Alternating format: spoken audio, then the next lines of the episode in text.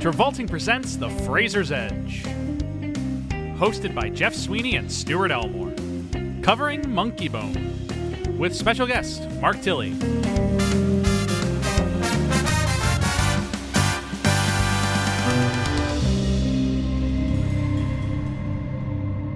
While we're recording. Oh. Is that the intro you had planned? Wait, wait, wait, wait a minute, wait a minute, wait. a- I, I think I have one better. I told you to do the ooh, ooh ah, ah before. He does not even do that at all in the movie. He's He not doesn't. very monkey. He's not very monkey. He's not a monkey at all. No wait, I got to I got to even. He's better. not a monkey. He's, you know, he's John Totoro. he's just a yeah. He's just a boner. just, He's not- he's you not a start monkey, The he's just a episode with boner. me going, Everyone's like, ah! In the scene. All right, so folks, do you remember watching an early 2000s movie where two people with two different personalities ended up swapping bodies and one causing mayhem, the other one's life, while the other one tries to focus on getting their body back? Mm-hmm. If you think I'm talking about the 2003 movie Freaky Friday, you are mistaken. I am instead talking about the 2001 movie Monkey Bone. monkey bone. That was the intro that I Yes. had planned. but- Okay. Yeah. we'll use I, I'll I'm gonna u- start from the the monkey screaming, My scream. and we'll let the audience decide which one I should have started us in. Okay. Well, yeah, now that we've litigated our intro already. We're in the episode, like Yeah, welcome, folks, to our episode on Monkey Bone. uh, we're joined to a great start. after a long time. Once again, we're joined by Mark Tilley. I'm back. I'm Cole Bradley. I'm coming for you. Is this six? what is this six? What's what's Cole at? Let me I see. don't know. so our Travolta Better not be Instagram six. actually has like the yearly recap, uh, and it was Ange Gardner did a We were t- really and we were tied. I think That's so what I saw. I want to know if he recorded one since then. I don't think so right For most appearances Cole Bradley and Mark Tilley tied for five that was as of the 2022 Did wrap he not do one with you recently though? that was the end of 2022. Yeah, his he la- no. He has another one up soon. though, his right? last one was in October for the Passion of Darkly Noon. Okay. He is still he hasn't decided if he's doing the Quiet American yet. so this makes him 6 Mm-hmm. Yeah, so you're now ahead of Cole. you're now ahead of Cole Take that, you motherfucker. he had to say it. had to say it. Simply had to say Yeah. So Mark Tilley now our most uh he's joined the Six Timers Club. Number one with a bullet. Number one. Number one, baby. one, Call baby. it call it the Tilly Club Yep. because he was the only one. Yep. yeah. Party of one. The Tilly Is there Club. six letters in Tilly? There is. Wow. Yeah. Well, he's had one appearance for every letter of his last name. So now for for now on, uh, if if anybody else gets in the Six Timers Club, it's going to be called the Tilly Mm. Club. Mm-hmm. The Tilly Yep. Club. Yes. What do we call the Oh, five? Cole's gonna be so mad when we induct him into the Tilly Club. He's gonna be furious. Because I'm thinking, what can we call the Five Timers Club? The fucking losers club is what you can fucking Yeah, call losers. it. Sure. That's six letters. Loser Club. Lo- Bradley losers is fucking six. losers fucking Bradley's five actually- letters, bro. Bradley's actually seven. Fucking shit. Cole's Club. Because Cole's Club. well, because C O L E S. Yes. That's five letters. Cole's Club. Th- this Because is Cole's still in the five. mem- Yeah. The the five Cole's Club. members club. This is what people sign up for: is us litigating what we're gonna call our in jokes. So we have Cole and Cole's Club. Yes. We have Tilly and Tilly's Club. And then We'll figure out Fucking seven. incredible names for our clubs, by the way. Gotta tell you. we're working very hard on this. All right, enough monkeying around, guys. Yeah, back into monkey. We got to get down to the bone marrow on this thing. yeah. Oh, that was that was sweaty. um. uh, so first, I just like to say thank you to everyone for listening to our episode last week on On Bedazzle, Bedazzle. with Will Angelico. we Uh, Oh. hope you enjoyed the oh my episode. god. Um, we're talking about another movie with multiple personalities in it, where Yeah. Fraser plays a lot of different people. Yeah. it's kind of becoming a bit of a shtick for him. A little bit. Not like uh, in a not in an excessive way, but this is this is something of a trend that he's played uh, multiple personalities. Well, and unfortunately speaking, it's not in like the serious thespian actor. Yeah, it's not way. like Split. not like Split. It's like Not- Fraser I plays mean, Fraser Split's as one, still like a pulp movie. one don't of get me Fraser's personality is what I call Brendan Fraser. wrong. yes, The other one is called Losing His Goddamn Mind. Yeah. Those are the two personalities he plays. Yes. This is not James McAvoy split doing very subtle things. No.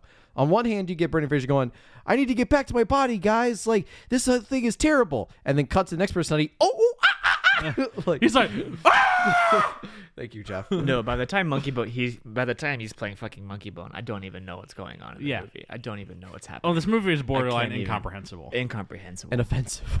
incomprehensible. very offensive. there's, a, this is a very offensive movie.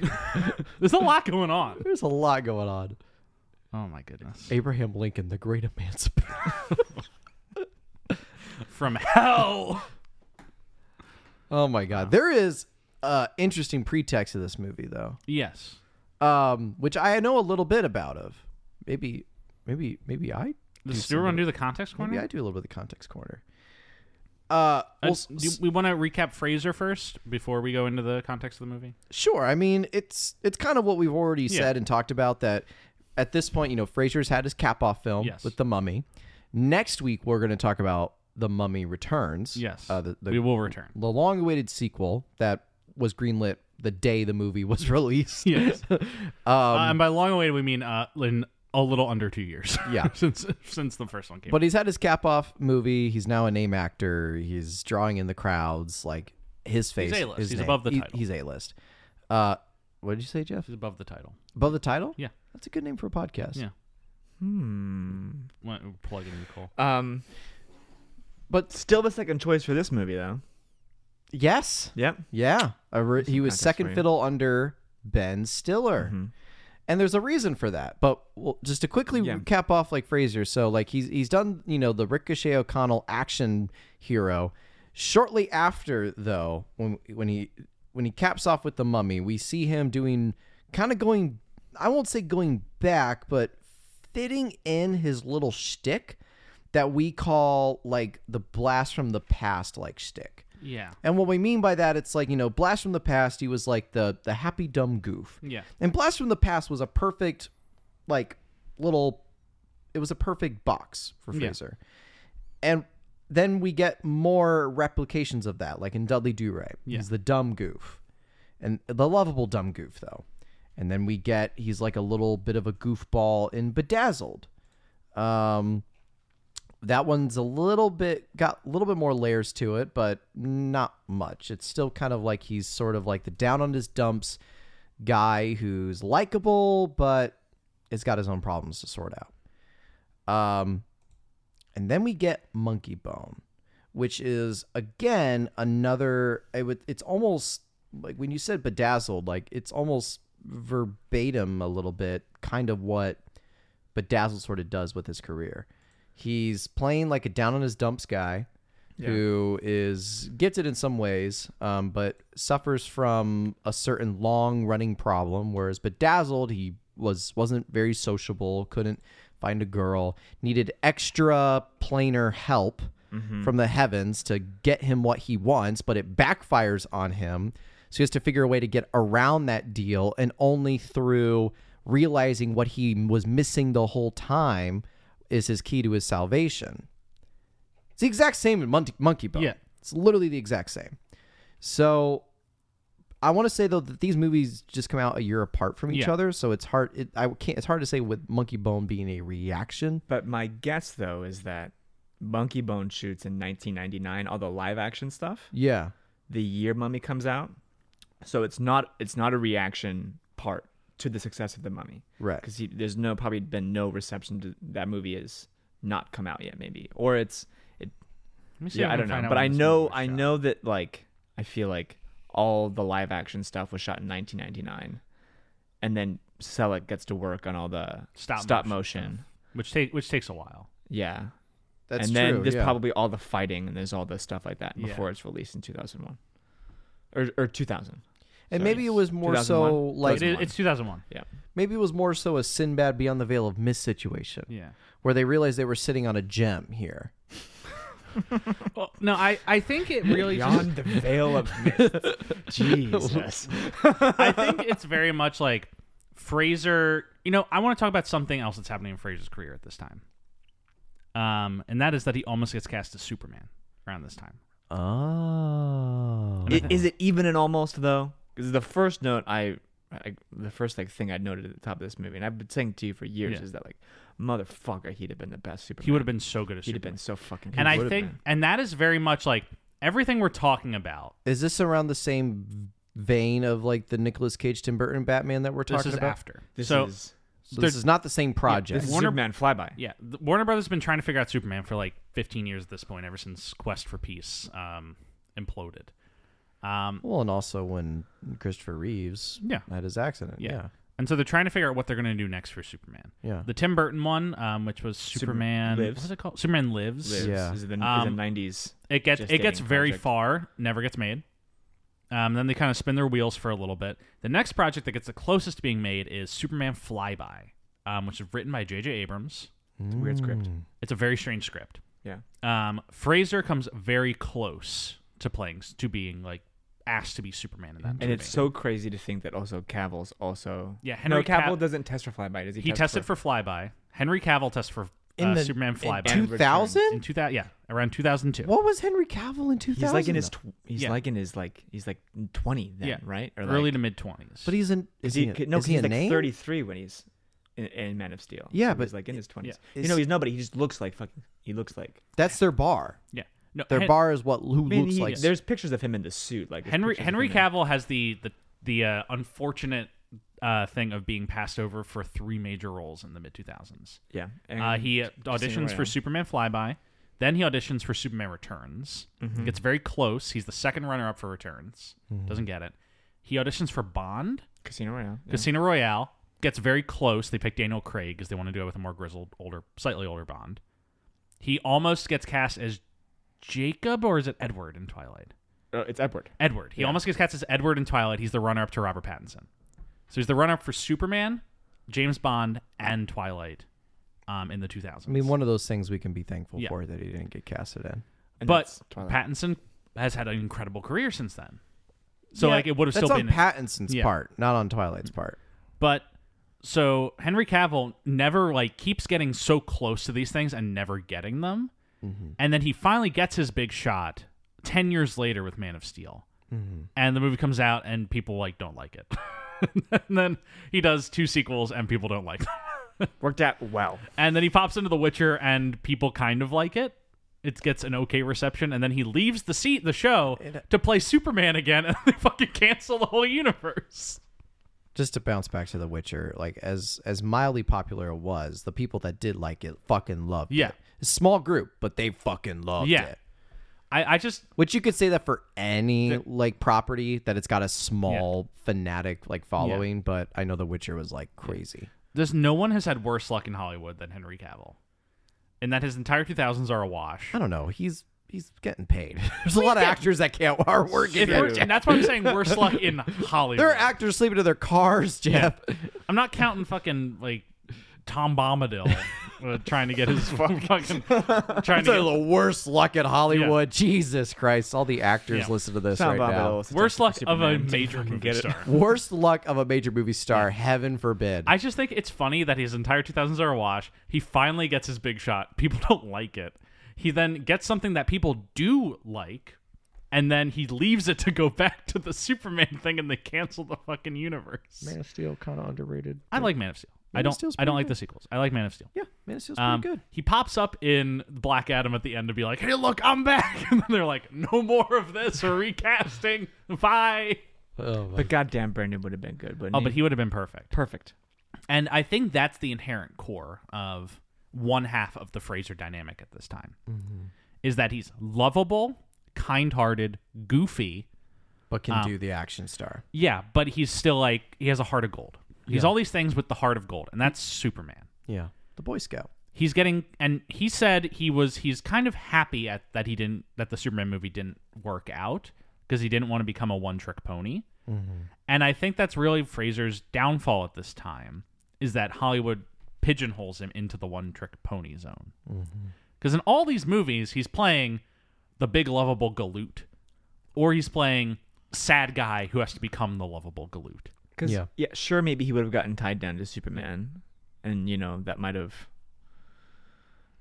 It might not. I mean, Mummy Returns might not have happened. Yeah. I mean, probably would have happened. Mummy But Returns would have happened. Uh, Tomb of the Dragon I Emperor. wish it would've hadn't happened, been questionable. but fucking uh, like, yeah, no. But I- his two follow-ups, so his big action role where he should have gotten pigeonholed as is like a comedy action guy Yeah. are bedazzled in this movie, yeah, Monkey beda- Bone, where That- he it's plays Dudley- that is a good point. where he plays that is lunatics, a good point. and so he doesn't get to do the yeah. bounce off to a different yeah. character like Ri- you know l- like Rick O'Connell. He 'Cause the- doesn't get to do that again. in Yeah. a different guy until like he does like Looney Tunes, but like Yeah. he never gets to again do the sort of like Journey to the center of the earth.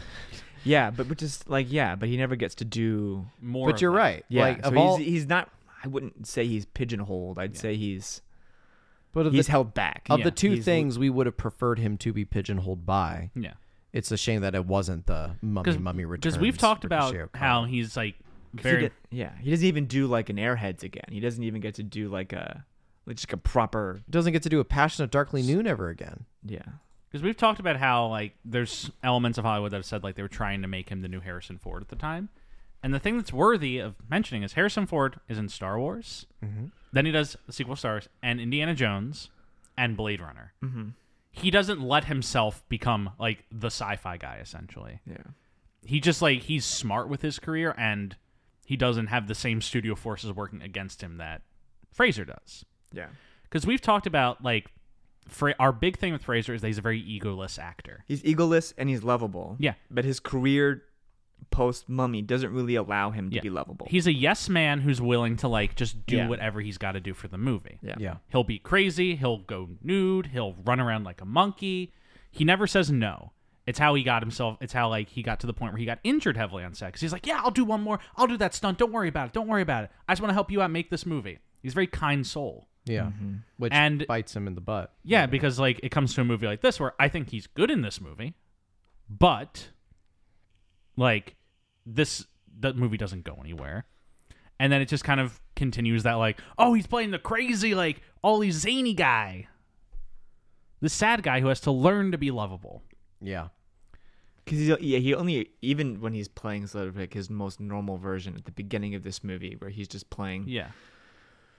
depressed He's sort still of in- Stu Miley. Yeah. He's still Yeah. a nasty little freak. We'll get into the movie, but Stu Miley is a very weird character Yeah. in that it's like here's a yeah. Let me know when you want to get get into it because it's Oh, yeah. it's weird, man. He, he, Stuart, uh, he does play a character named Stuart in this movie. I know. Uh, I thought you were I'm very aware. Very. Oh, don't you, Yeah. Mm-hmm. you think I'm aware? I'm aware. Uh, yeah, We're getting close to talking about the plot. So, Stuart, did you want to talk about yeah. the I- making? I of want this to. I want to movie? talk about this. m- the The context of the movie itself, though, because the context of this is also very interesting. Mm.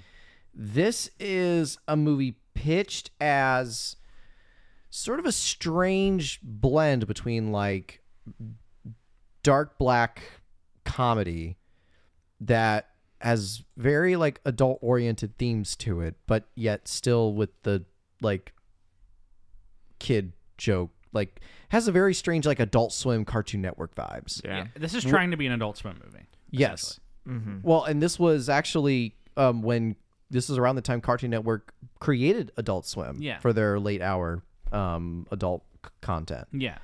Um, what's interesting is this is based on the comic book called Dark City. Town. Town. Dark Town, and it's uh, was made by a Canadian cartoonist, um, and it was published in '95.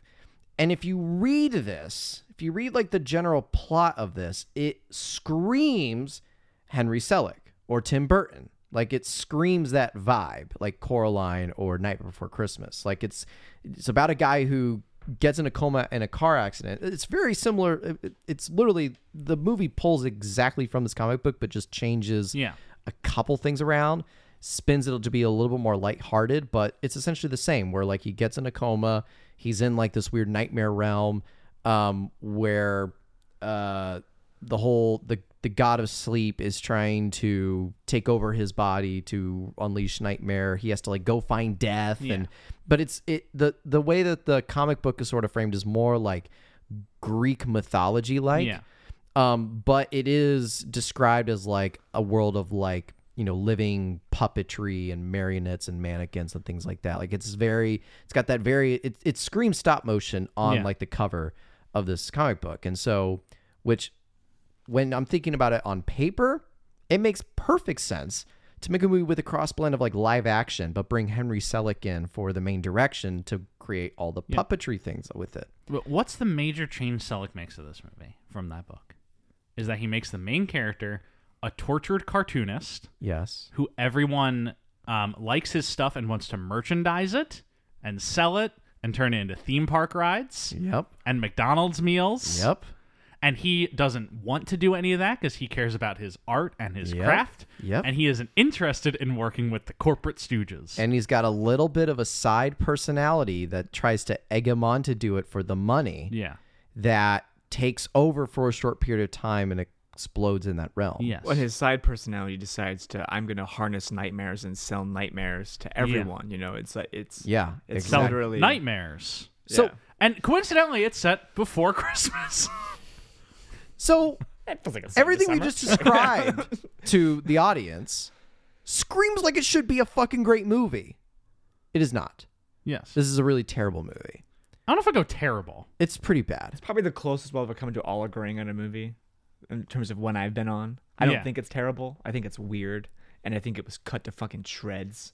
Yeah. But like, uh, This movie does scream like heavy, heavy studio interference. Yes. That it got cut to death on the cutting room floor and was just rejiggered in so many different ways. yeah, This is my favorite genre of movie where it's movie about artists struggling with corporate interference and I- then the movie gets interfered with by corporate. I generally and don't like movies like that. incomprehensible. Oh, they're always bad, but it's They my are favorite always like bad. thing to discuss is like movie about corporations messing with the movies and then the movie gets Matrix Resurrections. Yeah, man.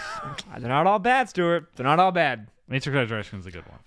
But that that didn't really get messed with.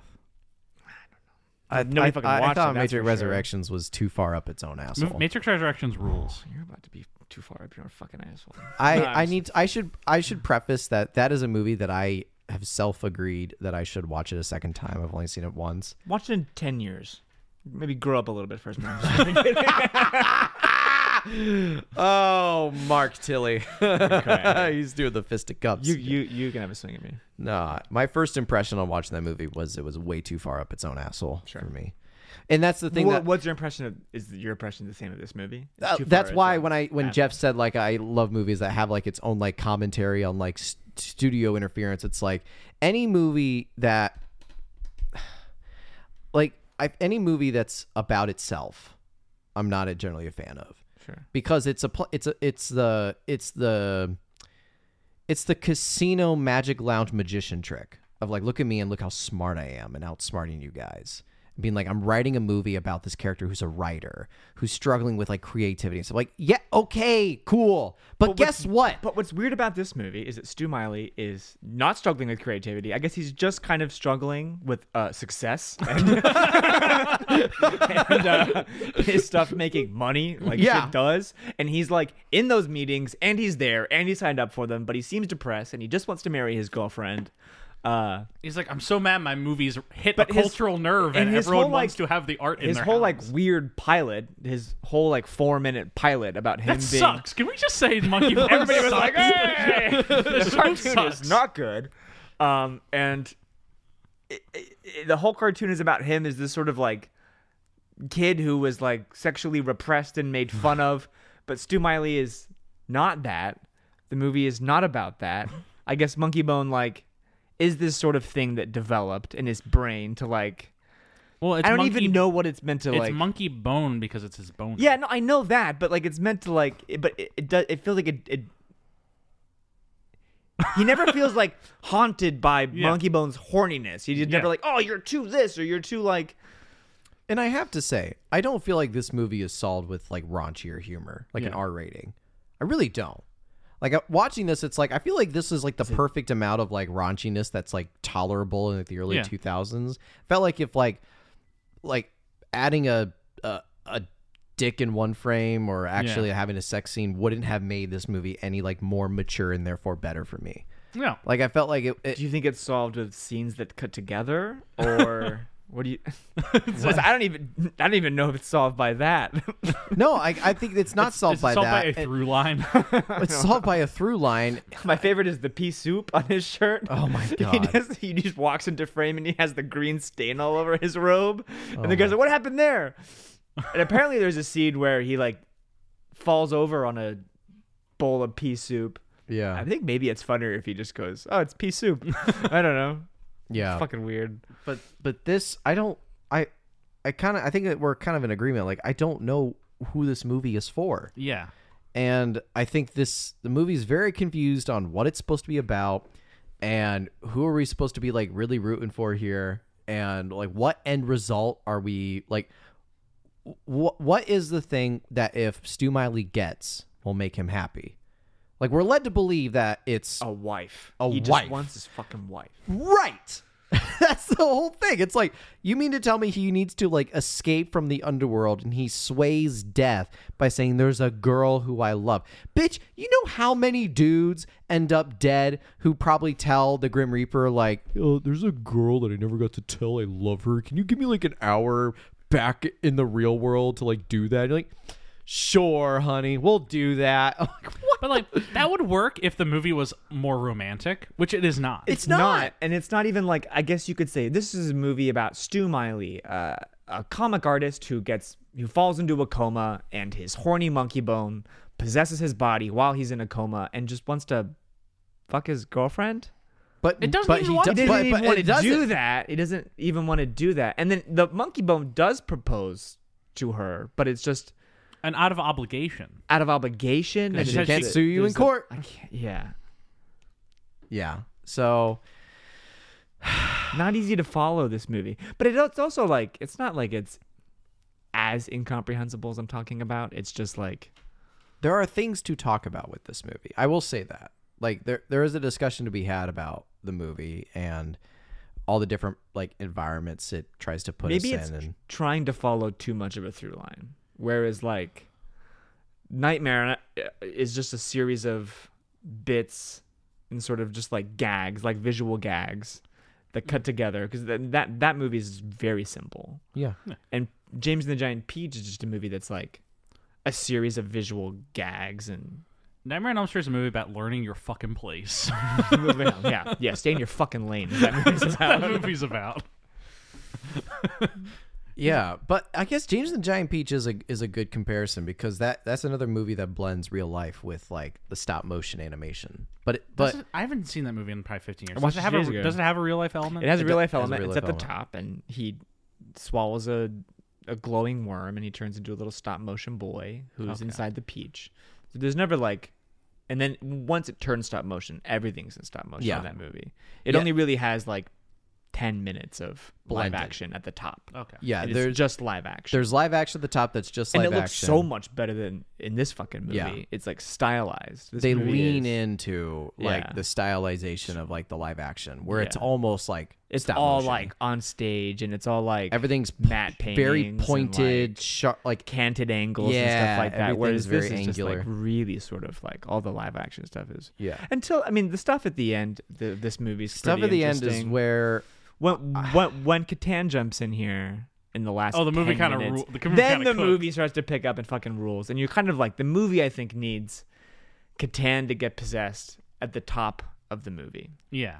and then you kind of lose the the Dark Town stuff of it all, Yeah. and it needs to just be a proper body sw- like swap comedy. yeah. that's that's the that's the other ultimate thing. But- it's like it it turns into like a classic early 2000s body swap film. The Bob, yeah, the Bob Odenkirk chasing Catan is fucking hilarious. It's so good. In this movie. That That shit's so fucking good. is- perfect. I was Bob Odenkirk laughing is- during I think from the second Chris Kattan gets possessed Yeah. to the end of the movie, the movie's it's good. The movie's got like an I would oop- say capital G good. capital G good. The movie has like an oops all bangers, great fucking supporting cast. Yes. You know what I'm saying? Yeah, that's its absolutely. strength. You know, Giancar- Thomas Hayden Church Esposito. uncredited as like the Grim Then Reaper. he's uncredited, right? Like, yeah, he's not even in the. I feel like.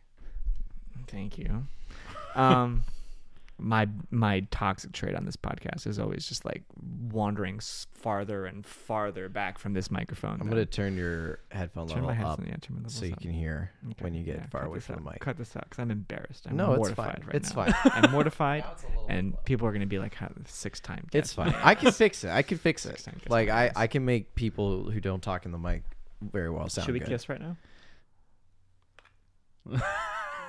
Oh Don't my say what we just did. It's a I won't. secret. I It's a won't. secret. It was really, Um, it was really cute. so but to go all back i f- like l- seeing this movie's like concept on paper Yeah. seems like a great idea Yeah. until you realize all the extra fluff they put into it. Yes. The body swapping thing, the wants to fuck his girlfriend but doesn't want to fuck his Mm. girlfriend, the fact that he his whole entire purpose in this movie is that he wants a wife. Like just cut all that shit out and just have it be like, you know, he's in a coma, he's like you could include the monkey bone possessing his body and doing the whole like capitalistic rage thing. But you just make it more about like him discovering what he wants Yeah. to come from his art. Can I pitch this movie to you and it will sound good? Sure. Sure. Go, go this ahead, is a sorry. movie about an artist who's struggling with success, who put who in a main way that his art is all based on his repressed emotions and his repressed sexuality that he puts into this character named Monkey Bone. He goes into a coma and he wakes up in a dreamland where the fiction where a physical representation of monkey bone his repressed emotions is there and the two of them have to find a way to become whole again and make it back to the real world Yeah. that's the good that is the pitch of this movie That, that is a good pitch. that is the pitch of this movie and that sounds like a good movie yeah. i would see that the problem is the movie decides all right we have this great idea just do all this other shit Well, and I think you can even add the monkey bone possessing his body bit. Yeah. I think you can even no that can be include- that and the repressed emotions take full control of the body and because that that's that's the that's the polar opposite of what he's currently doing. Hmm. Because what he maybe there's a there's a version of him that thinks maybe monkey bone taking over my body is a good thing. Yeah. Because it'll actually do the things I've been too chicken Yeah. shit to do. But then you find out that oh no, like if I just let monkey bone take over my body, like it not only hurts me, it hurts the people I love. Yeah. It hurts my art. It hurts all those things that I actually like gave a shit about. And that teaches you like oh like maybe like the maybe like what I was doing before, which was like repressing all that. repressing Monkey Bone and like making Monkey Bone just a figment and nothing else, and just externalizing it into my art. Yeah. Maybe Yeah. there's a way I can blend the two to expand on my art and expand on what I can do with it. I need to stop repressing my nasty little freak side because it just make it just makes me worse and I need to harmonize with it and be a little bit of a nasty little freak. This is starting to sound eerily close to a Jordan Peterson podcast. you you need to You guys sound like listen. some there's snake oil everyone has a salesmen. dragon. Everyone has a dragon, and you have to conquer the dragon to save the father in the belly of the beast. Is that a thing? That that's a whole Jordan Peterson like bit that he does. Oh god. It's the belly of the beast. But Have that's you, an, con- but have you tha- conquered the dragon, Stuart? I've conquered many dragons, Mark. One of them is sitting across from me. all right, all right. I'll take a hit on that one. no, yeah, no. I sound like such a boring like story structure guy, but it'll like there's no he makes like no decisions in this movie. He sort of falls into a coma. yeah, and then Monkey Bone sort of like takes control, and he's Forces him to stuck act. down there, and he kind of can't do anything. He tries to steal an exit pass from Yeah. but that's more of a goal than a than like a some sort of like flawed decision he makes. I think you really capped it off with what you just said, which is he doesn't Is his do flawed decision getting a boner in kindergarten? I don't know. Like you know what I'm saying? Like but he I don't doesn't know. do anything in this movie. He really doesn't. He, just kind of flails along in the the dream realm and hell and all that stuff. There's another movie with this same idea. Cool Where- Town. There's No, what multiple is it? movies No, with where the a same character meets like a physical representation of his repressed side. And they have to become whole at the end. The Lorax. What? What? No, what is no it? like, uh, what is this movie? I'm trying to think about it. There's there's multiple movies like this. But what is the one I'm thinking of? Well, What's the because there's a literal movie where a guy goes to another reality, meets his like repressed emotions, and has to reform with them by the end. Or like he has like an evil clone essentially, or twin who has to like combine with at the end and realize that's his full self. Because it's ringing such a bell in my head Yeah, that yeah, it is. there's there's another movie with the no. same. you're pitch. right. It absolutely is. I I'm I, I'm struggling on thinking of like there's multiple, but I'm struggling to think of even just one. Jeff is like crouched down, looking at his DVD shelf right now, just like scouring. Th- There, I have seen fucking this titles. fucking movie. Hmm. It's not X Men Days of Future Past. Check that off the list. Uh, Oh my it's God. not Kick Ass. Let me check that off the list. It's not Lego Batman. No, it's not Lego Batman. I mean, It's not the Water Horse. Why do you have the Water Horse? A 4K steelbook collector's edition of the Water Horse? Sorry. oh my god. Uh, Okay, Because I'm of not gonna- Win I'm not gonna- Dixie? 'Cause of The when- Last Mimsy? Like, what? Wait, it's not that. no, they're, they're, they're it's gonna bother me. for Yeah, the like rest of the it's gonna podcast. bother me for the rest of this podcast. That Yeah, now that you've said it, but there ab- there absolutely is a movie about like going to a different realm to find your evil or other side. yeah, and you have to reforge with them by the end. It, it is a Rick and Morty episode. I know that for sure. Yeah, it's pro- probably that's what I'm fucking thinking of. Is it's a Rick and Morty episode or something? there, it's the episode where they go to that cleanse massage place and they go into this machine that cleanses their body but what it really does is it separates the evil gooey side of them and it becomes uh, a, a, an episode where the evil gooey morty and rick have to fight the cleaned washed up good happy morty and rick Yeah, and then it turns out all they do have to do is just combine the two of them back Yeah. together and that becomes like the true version of yourself. Fight Yeah. Club? Is it Fight Club? And maybe it's Maybe, Fight Club. maybe. it's fucking Fight it Club. might be fight club because uh, isn't tyler durden like Yeah. Yeah, his other like side that he has. Yeah, I think that's a good good callback comparison to it. I'll Uh, take it. Is it everything everywhere all at once? Is that what I'm thinking of? there. It could be a lot of like you know those extra dimensional movies like that. Kingdom of the Crystal Skull. I can't remember. I, I came to a shocking realization about Kingdom of the Crystal Skull. That's a this bad past- movie. I'll I'll tell you off mic. Mark is actually aware of this. True. Um, that I came to a shocking realization about Kingdom of the Crystal Skull. Why this can't you last just say it right now? Wow, why can't you just say? You want me to say it? Just say it right now. I realize it has to be the last movie I watch before I get married why? because it's a movie I really like. Indiana Jones Five comes out the week after my wedding. movie I really like was the first thing he said. Why do you comes- have to watch it before you get married? Because it's a movie I really like. It's a movie I really like. Indiana Jones Five comes out a week after my wedding, and it's a movie about an adventure, settling down, and getting married. Can Becca hear us? No, Hey Becca, wait, all right. Becca. We're talking about Monkey Ball. I hope she has. I just I want her. I, we'll get her a fourth microphone. I feel like we she, she needs to be a part of this. You con- haven't told her yet, have no, you? Then It'll she has be- to watch it with Is you. No, I- Spider-Man No I'm Way not- From Home a comparison? No, because I have to get rid of him at the end of that movie. So I get rid of him. Get, get, get out of I here. guess that's true. Yeah. It's a movie where he's like, "Gal, these other freaking you gotta leave. Go home." You would think of, These like, have a- to these two shelves right here, Jeff, have to be the same type of shelf, right? But the MCU shelf is so much more warped than the president biography shelf. The president because that's- the heavy president biography That's shelf. because that's quality um, IKEA construction, and this is Target. Okay, okay, there we go. Okay. Actually, this Yeah. is Amazon. But Amazon. all right, Monkey Bone. All right, so we've discussed the the inherent problem with this movie. Do we want to just dive into it? yes, Stuart. Now you Stuart's, take it from trying, here. now Just recap the Stuart's whole trying to fucking movie. find the movie. Just recap the whole fucking movie, Stuart. Go. Do your thing. Let's go. Walk us through it. Stuart is now trying to figure out what this movie is that I'm talking about. think it's Fight Club. really like think, like it's It's like yeah, because like we all know this movie exists. It's 17 again. No, I what no, what is it?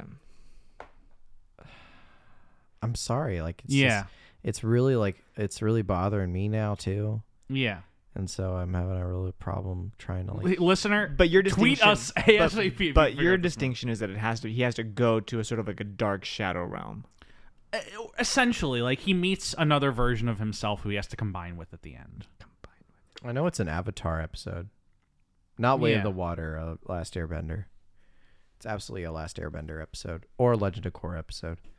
All right, uh, I'm gonna try my best to get this out of my head because I'm I'm that really fucking derailed me. But um, so Monkey Bone. Yes. plot. So we start off with a montage of drawings. Yeah. Someone drawing like a cartoon animation thing. We don't really quite know who's who is drawing or what they're drawing. But then after this like intro uh, montage sequence, we then get to a theater, a little test screening theater, and it shows an, a cartoon animation of a little kid going to school. There's some voiceover to it. This little kid goes to school and he's sitting in his classroom and there's some voiceover narration of like, you know, like my teacher, she was older. And when she would like write up on the chalkboard, you know those like old people how they have the old arm flaps? And you know, some people would think that'd be like unattractive, but for some reason my young nine year old brain thought it was very good looking. And then I started to feel a tingling sensation. And at this point I'm like, what the fuck? what kind of a cartoon is this? It's exactly the reaction I imagined him having. And so like he's like and then I I started like having a tingling sensation coming from below and the cartoon shows that he's like clearly getting a boner because of his Yeah. teacher's arm flap. He starts sweating. Uh, Ah, He's getting a monkey profusely. boner. And so he's shoving books over his boner until eventually the kids start noticing they're laughing at him and the teacher The books can't contain the boner. boot- the, the bo- books- the boner pops those books right off the, the, boner. the like listen if there was a book on how to like control a boner the boner would just flip it upside down and that's what happens in this movie it's really embarrassing for him. Yes. He's so mortified. He's embarrassed. but then eventually the teacher comes and says like what do you have underneath your books or whatever what's going on and then she and then what happens is the books flip over and then a monkey rips out of his pants and it's a whole new cartoon character called monkey bone and it's like a whole and that's like and that's i think that's the end Mm-hmm. Hmm. It's like it's whole like the you know monkey bone character. Wow, look at me, blah blah blah blah blah. Oh, we look have no. Yeah. how and- crazy yeah. I am. Mm-hmm. And um, then that's where the pilot Yeah. ends, and then like the lights go up and everyone's clapping and applauding, and then is it David Foley who goes up and talks? Yes. David Did- Foley, his thir- in his third appearance on this show. third appearance. He's in Blast from the Past. He's in Blast from the Past and Brain Candy. Brain Candy. Kids from the Hall Brain Is he just a, a Frasier buddy? Or is he like a. He's, he's one of the kids from the hall guys. okay. Um, and so he was in the Kids in the Hall movie, which Fraser's a big fan of. Yeah. Mm-hmm. Okay. And then he's cool. also Flick in Bugs Life around this time. He's flicking, but he's David Foley's flick. Yes. Really? Yeah. Yeah, Fuck. Uh-huh. I always knew him as uh, what's his name, Mister. Is it Mister Boy in in Sky High? No, what's his Uh, fucking yeah, name? yeah. No, you're Mr. right. Boy. What, what's his name? I think it's Mister Boy, right? I don't know. I had that wrong.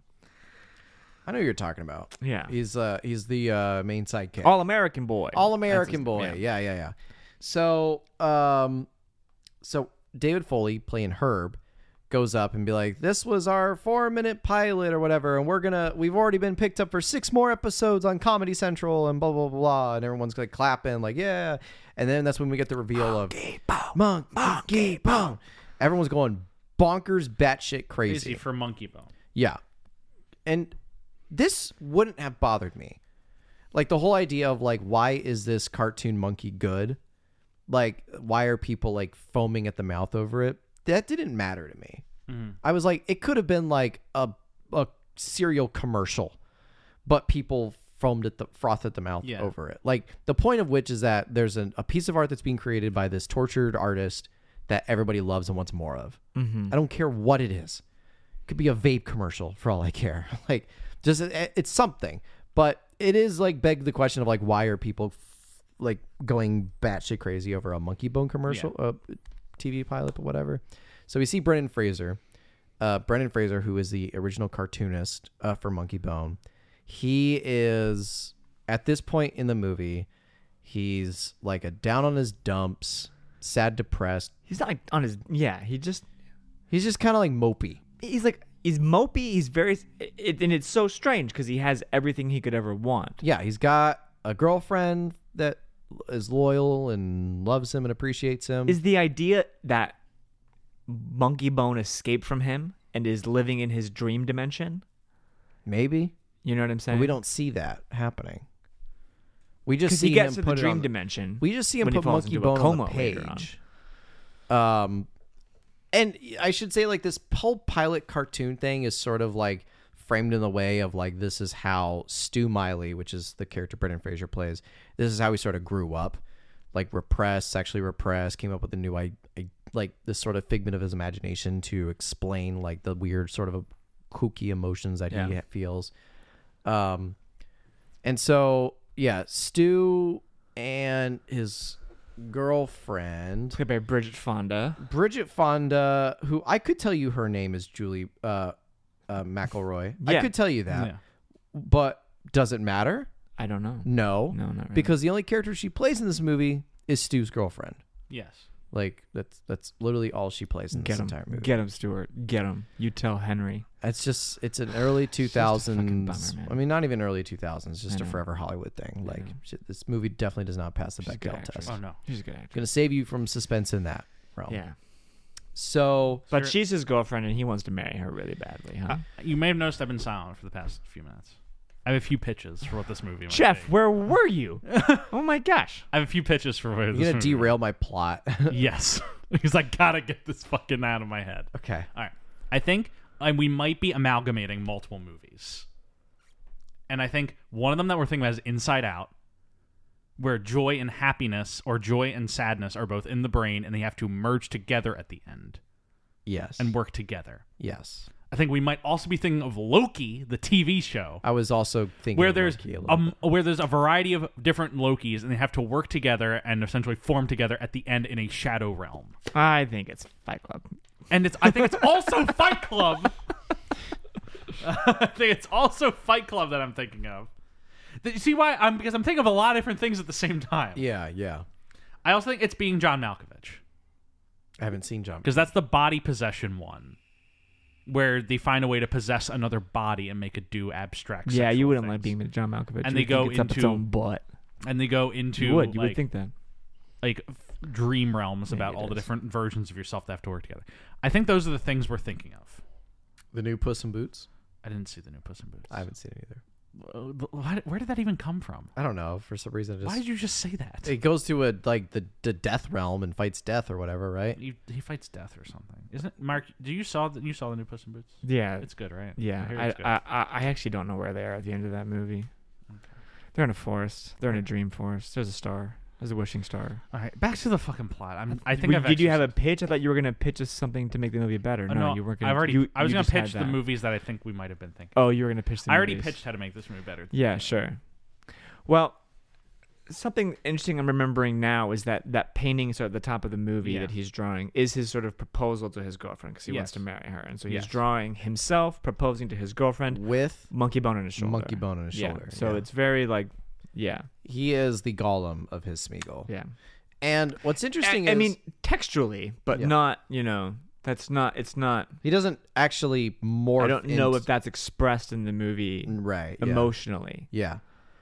I think we're taking this movie too seriously. we are, but I, I, would think it also say, deserves- if this movie had yeah. one scene where he went out drinking in celebration of the pilot getting picked up, and it's like there's a little quiet, it's like careful, Stu drinks too much, he turns into monkey Yeah, bone. Fox probably cut it out. yeah. you know what I mean? That Like- would, a single line like that would have done a lot. and it's like you get a little hint of like what this whole other personality's like, you know, like when he gets drunk, and and and Oh, you you let Monkey Bone you- out. You you could build a comparison, so when he does go in a coma, goes in the dream realm, you could be like, oh, it's like so yeah, you didn't know, you probably didn't know this, but whenever you drink, your conscious sort of goes to sleep, and your subconscious takes over. And that's when I get a glimmer of your body and we get to do some fun things and he uses the reverse of that. So when Monkey Bone drinks, Stu Miley takes over, and Stu is inhabiting a drunk version of the real life Stu Miley. Oh my god, That that's a movie. that's a movie. This is not a movie. this is not a movie. That's a movie. It well, it is a collection of images. Is it not a cool idea? Like literally, it's a collection of cool images. Yeah. right? Like, they're kind of Monkey Bone is trapped in the subconscious nightmare realm, but every time Stu drinks, his conscious goes to sleep. So Monkey Gon- Bone gets a hand on the Yeah. steering wheel, It's like Split. and so for I think Stu, we're also thinking of Split. yeah, well, yeah, Split's a movie where at the end of Glass they all have to come together and then actual whatever his name is dies. and they also like have Sorry, a thing where they spoiled where they glass. grab the take the light is Yeah. is the, the textual reference for taking over Yeah. the body. I don't know. Yes.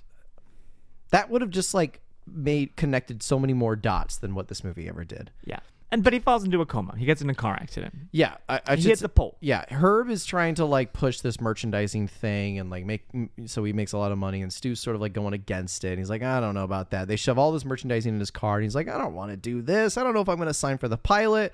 His girlfriend gets in the car with him. By the way, we miss this one key thing, which we don't find out till later in the movie, but I should say now. Julie McElroy, uh, Stu Miley's girlfriend, is a sleep specialist. Yeah. he- Yeah. Yeah. He couldn't sleep. Not going to come into the movie at all, dear reader. Yeah. It's funny you said Deer Eater because Stephen King is in this movie. Well, not real Stephen King, but he is in this. Pretty That's- convincing though. It's a pretty. Yeah, convincing I was look. convinced. I was it's like, "Oh." a convincing Stephen King. Uh, so they get in the car and they're talking about like, I don't want to do this whole pilot deal. I think I should just like ditch the whole thing. Uh, there's an inflatable monkey bone in the Yes. backseat that inflates, and it like it it pushes up to the driver's Yeah. seat and it presses down on the steering wheel. So he loses control of the car. He hits something, and he gets like Julie's fine. Yeah. Nothing wrong with Julie. Stu gets in a coma. And is Yes. given like a three month like terminal diagnosis. Yes.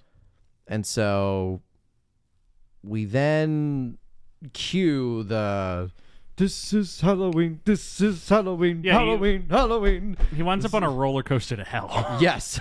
Cool. yeah. This I like is- that. This is the Tim Burton Henry Selick Nightmare on Elm Street Coraline esque intro where they're going down this twirly yeah. stop motion puppetry thing and they land into the world of hell or nightmares. Dark. The what's it called? Dark Town. downtown. No, it's, It's just called down- Downtown. The Downtown. comic is Downtown. Darktown, and Yeah. they Changed it. Yeah, that's Which doesn't quite make sense, but it should just be Dark Town, like down. but it's like down in Yeah. subconscious Yeah. town. Yeah. it's downtown, downtown. I think should be clar- classified. It's like it's downtown's not hell, because hell's a different place, because that's where like death is. yeah. Dark town or downtown is But death uh-huh. is downtown. Death kind of runs downtown. where- death can go to downtown. But the sleep guy, Hypno, s- runs downtown because Hip- yeah, the goddess sleep hypno. you're not effe- technically dead yet. You're not dead played yet. by Giancarlo Esposito. Yes. uh, a Gus from Breaking Bad, or um, Moff Gideon. Moff Is- uh, Gideon I know from exactly Another what you Life. were about to say. Yeah. this man played a bad guy from the early 2000s. Like he's just always been cast as like the bad guy. No, he's pretty chill in the Spike Lee's. You should watch him in the Spike Lee's. He's good great. and do the yeah, right thing. He's Yeah, so good. yeah, Yeah. no, he's like. This super is kind chill of a and s- funny this and is kind shit. of do the night right thing reunion between him and John Turturro as Monkey Bone. No, no, it's true. Yeah. Mm-hmm. Um, But so Brendan Fraser wakes up and he's in a world of like spirited away, like puppetry like figurines. here's Um, a question: Is this movie better? Like this movie, it makes this textually like a place where a lot of different people go to. Yes. It, like this is like a communal spot for coma patients and dead people. Is it makes this- sense that yeah, this is the place. Sort of. It's not in Stu's subconscious, but it's Yeah. like the collective subconscious Yeah. that everybody falls into. is this movie better if it is explicitly in his brain Yeah. and everything he's running into is His own. like creations of his own that he has to struggle and figure out with monkey bone his repressed side to get back to the land of the living Right. is that a better movie Because the alternative is what we have here, which Yeah, is, which is like a- he's not in his own head. He is in a other dimension. yeah which is which lends itself to a lot of business Yes, it's like it you does. got to get the ticket to do the to get out you got to go through abe lincoln's head and like you can still have all those fun visuals and ideas but it's it, i think it's cleaner Okay, but if the it just- tickets are in Death's office, so Death must Yeah. be running.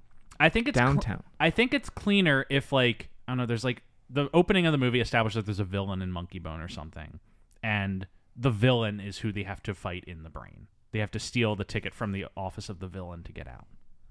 That feels cleaner. What if it's like They They do have to do that, but What- the villain is not a villain. what yeah, if- you're you're talking about Who- Whoopi Goldberg's Death Yeah. should be playing a villain. what yeah. if Well. the villain instead in of an his subconscious obstacle. brain in your movie is Flappy Arm Teacher? Yeah. like like literally like Because I, yeah, I guess I don't know what the flappy arm teacher's m- meant to represent, other than just a a- Sexual a- an perversion. Image. Perver- is it perv- Is or it just perverted? like the, the first like or is it meant to be like this is a guy who could love a woman no matter, you know, or be aroused by women. He's like the old, you know, like he's aroused by things that sweat. yeah, he wants to get married and fall in love and stay aroused to his wife for the rest of his life. Yeah. You know, is a man capable of that? I guess, but because but Monkey Bone is that. Yeah. Exactly. Like you- like this is the problem. Is like Monkey Bone is his like like sexual side. Like this movie needs to the the beginning of this movie needs to set up three things. It needs to set up what like something in a cartoon that's going to appear in his nightmare realm. Yeah. It needs to establish a pro- a relationship problem he's having. Like he needs to be impotent or his wife's like losing interest in him as like baseline and embar- and like early 2000s like sexualities that would be. That's at least a story that you can go off of. Like his wife's losing interest in him because he's not a romantic anymore, and or he's not exciting anymore. And like inside the dream world, he has to combine with Monkey Bone, find a more exciting version of himself. Yeah. I don't- Which Oh, I'm is not saying, But that's what Nightmare is. Nightmare is Yeah. but a guy who runs a town Yeah. who he wants to be a more he's kind of done it so many Yeah. times. He wants to be a more successful version of himself and he does and overshoots his shot and is learns I- doesn't I, I don't, Yeah. I'm not like look, I don't think Henry Selick's strength as an artist is in his story like or as a story he is a storyteller Yeah. is is sort of his it's not Thematic his work. it's not his thematic work you know what i'm saying i don't think his work is meant to be even like Mm-hmm. literal or subtextual it's not you know it- but it's because like james the giant peach isn't that james the Mm. giant peach is just a a child nightmare movie Yeah, the problem is this movie knocks on too many thematic. i think it's just an doors. unsuccessful version of what he's done successfully which is you know It- it has too many knocks on thematic and doors I think it's to not a have someone piece answer. of them. work that's was chopped to threads, and he was given no respect and shit Yeah. like that. And Henry Selick is in that forest in from Nightmare Before Christmas, where there's all these doors, but Mm-hmm. all, instead of holidays, they're all themes. But no, Yeah. but no one's answering. I mean, these what doors. happened was that a guy at Fox liked him and liked his work that he Yeah. had done for Disney, and was like, "Cool, you can do this." And then that guy gets fired, and a new guy gets hired, like Yeah. a, a fucking studio system, and he's like. Yeah. "Uh, No, I don't What know is what this this thing?" this thing you're working on. I don't know what it is. I'm gonna chop it up. Make it better. So I can't really speak to how successful Henry Selick's intention yeah is. because you don't know what the we don't know what the intention was. Yeah, but I think But what we whatever it is, it ain't this. But what we could talk about, like, but is the stuff that we are seeing on screen successful? Like, is uh, just to bring it back, is Brendan Fraser successful in this movie? Playing He- Stu Miley, would Ben Stiller have been better? yeah, because Ben Stiller. I feel like Ben Stiller, the original choice, and does Mystery Men instead, is probably more suited to sort of the the zany. the demented zany. Whereas Yeah. it's just you feel bad for Fraser Yeah. because he is so lovable yeah. to watch a guy. It just it becomes unpleasant. Mm-hmm. hmm Whereas Fraser, I mean, whereas Ben Stiller, who looks like a Henry Selick drawing, Yeah. you know, could probably, It it feels like Fraser is giving it his all, yeah, but you f- like you said, you feel kind of bad just watching him debase himself and play a monkey again Yeah, because he's done it twice before at this point. yeah, he has. And so that at the end, like you're like, yeah, he's he's good, he's funny, like, but I also, I don't want to see him just like shaking his butt all the time. Yeah, I don't know. It, it, it's hard to like criticize a performance that's arguably kind of good, but it's just like you don't want to see it. is it affecting?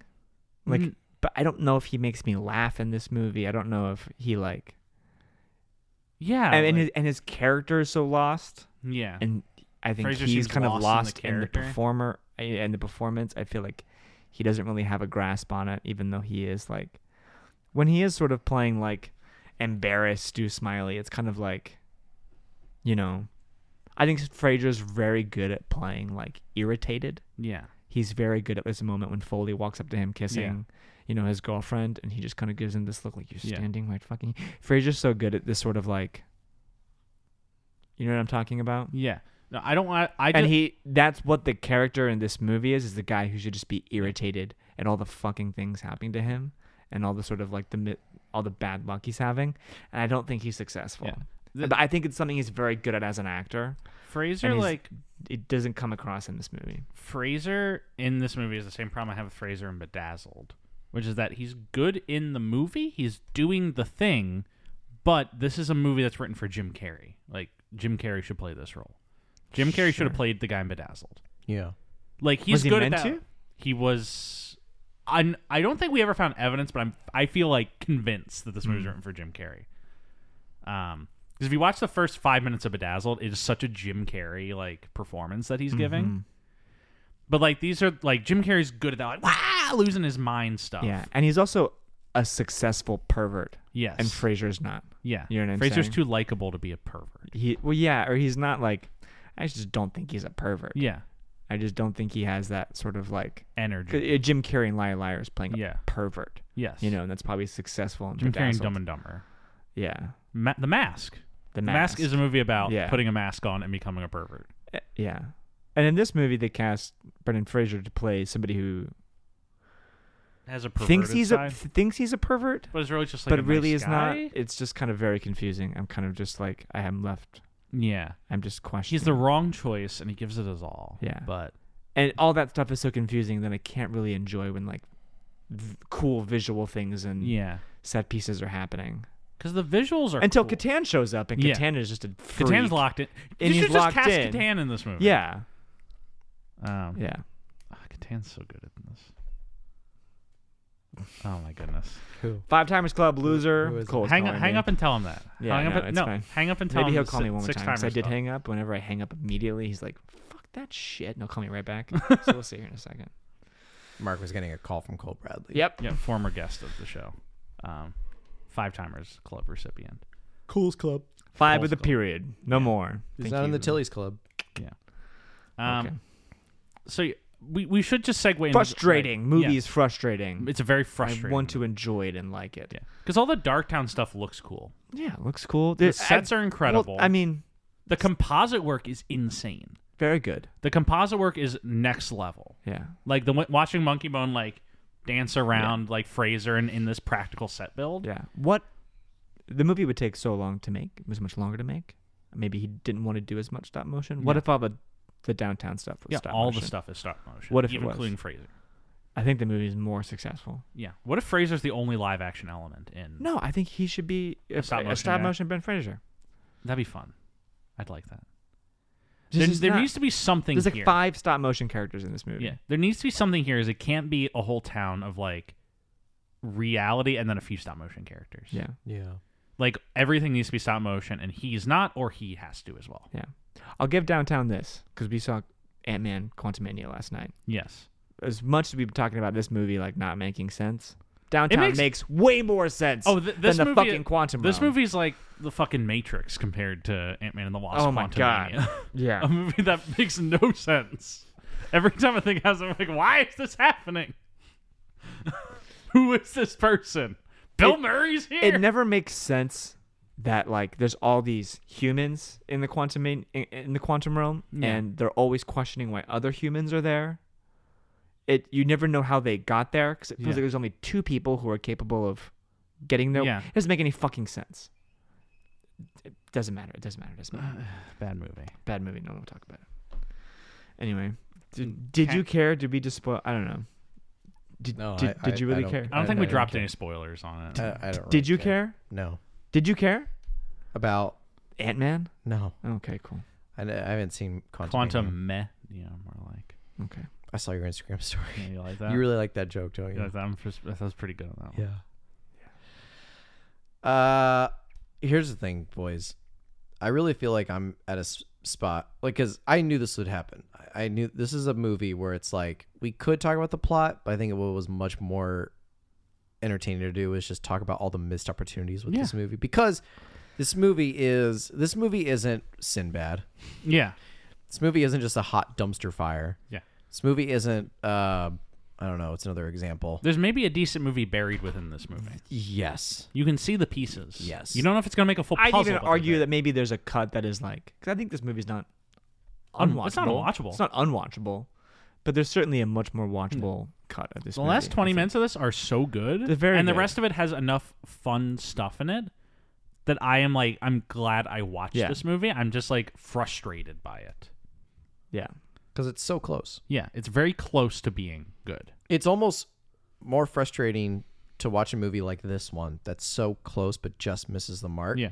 than a movie that just completely misses yeah. This the is mark. just a bad movie. It's just a bad movie. yeah. This is more like frustrating because you just you have all the pieces in place and you can fathom a Yeah. configuration where it works. Like Ant Man and the Wasp: Quantumania, I'm frustrated because like I'm like, how'd you miss the point of Yeah. the Ant Man movie so much? But like at some point, you're just like, "Oh, whatever, fine. Bill Murray, okay, fine. This big tentacle, mo- great. This, I'm like, come on, with every scene. Mm-hmm. Yeah. So Put I don't Monkey Bone in the MCU. Oh. I, I mean, just to speed through, he gets to downtown, the subconscious dream world, where he's like, Am I dead? And it's like, Oh, you're in a coma, and everything is scaring him. He's in a land of nightmares. Everyone knows him. which is an interesting thought. Yeah, because they all like his cartoon. because again as we have established he's not in his head he Yeah. is in a fixed destination that people go to when they are Yeah. in between living and dead when they are when they're in a coma. when they're in a coma there's a bar i like the bar Yeah, the bar's because good. there's a Bar's bunch of cool. people with like you want an iv drink Yeah. it's a m- iv martini or There's whatever a- it is so many fun ideas, and this is where Selick is kind of popping off. Yeah. there's so many fun ideas in downtown. and so people know him at this place because this is where dreams and nightmares yeah, go and they watch nightmares. Yes, and they watch nightmares and have a fun time. And uh and, and Stu Miley has had a history of like s- struggling with r- Yeah. intense nightmares. yes, And so he's like a celebrity there. And but he gets there and he's like, "Oh, I, I'm in a coma." He sees Monkey Bone, uh, his figment and uh, voiced by uh, John Turturro, yes. um, Everyone's favorite. everyone's favorite. I couldn't tell it was John Turturro. I, I do want to say really quick, I'm just very happy because like he walks in the bar and he looks up and there's like a piano player. And it's this blue elephant man. And I'm just so fucking happy that Max Rebo's still getting work. like, I thought he kind of. I literally said the exact same thing to my girlfriend last Yeah, night. I'm, when I'm we kind of like watched it. I was kind of worried for him after Return of the Jedi that things were gonna dry up, but I'm glad Max Rebo's getting work. in the dream realm. Do we? Oh yeah, I'm gonna sidebar about Max Rebo. Oh no! Max Rebo is on Jabba's sales barge when that thing blows up, and I'm like, well, Max Rebo's fucking cooked. That's it. He pops up in Book of Boba Fett, an otherwise disappointing show, except for the fact that I'm happy Max Rebo's in it. He's then he plays in a bar now. The bar gets fucking bombed, and he's in it again. Like, Max- That's quite a funny joke. Did Max Rebo fucking cooked again? Did he get fucking like steamroll? Like Maybe like if they did it uh like a new sequel trilogy and they bring Akbar back. Yeah. And he blows up on another fucking ship. and was- It'd be what- fucking what- awesome. It'd did be Max so Rebo- funny. did, is Max Rebo literally like John McClane in Die Hard 2? He's like, how can the same shit happen to the same guy twice? how can I be playing two plays and both of them blow up? yeah, It's a great Uh, sidebar. we I get just had to say it. we uh we get Rose McGowan's character as Kitty, wh- who which is what purpose in the movie? Uh, she has boobs. She has That's, boobs. that's the, the intention. she gets violated a couple times. yes by Monkey Bone and by Giancarlo Esposito, but she does get to murder a rat man, yeah. Mickey Mouse. Mickey Mouse. Yes, Mickey Mouse. Mickey Mouse who runs. Gar! The, This would have been a phenomenal like if they could have done like a Who Framed Roger Rabbit thing, sure. but contorted IP. It's kind of what this thing is though. It's kind of like Mickey Mouse. He runs the sort of IP prison. he runs the prison with all the ghosts, right? Or all the Yeah. the, The sort serial of like killers. soul sucking demons. Yeah, all the serial killers who go around and work for death. Yeah. and shit like that who because the nightmare stuff is i don't know who's fucking is death the one obsessed with nightmares or no, is it's that it's sort a of it's hypnosis hyp- hypnos. It's hypno. hypnos Not the Pokemon Hypno. Yeah. The god of dreams.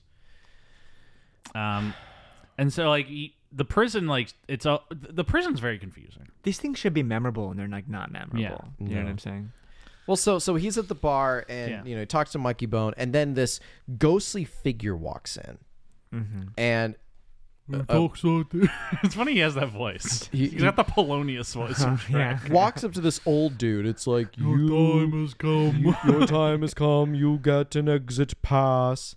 He's like, what? What's an exit pass? And he then gets on this like little like like you know those like things you hit like down with a hammer and a thing Yeah. goes up and ding.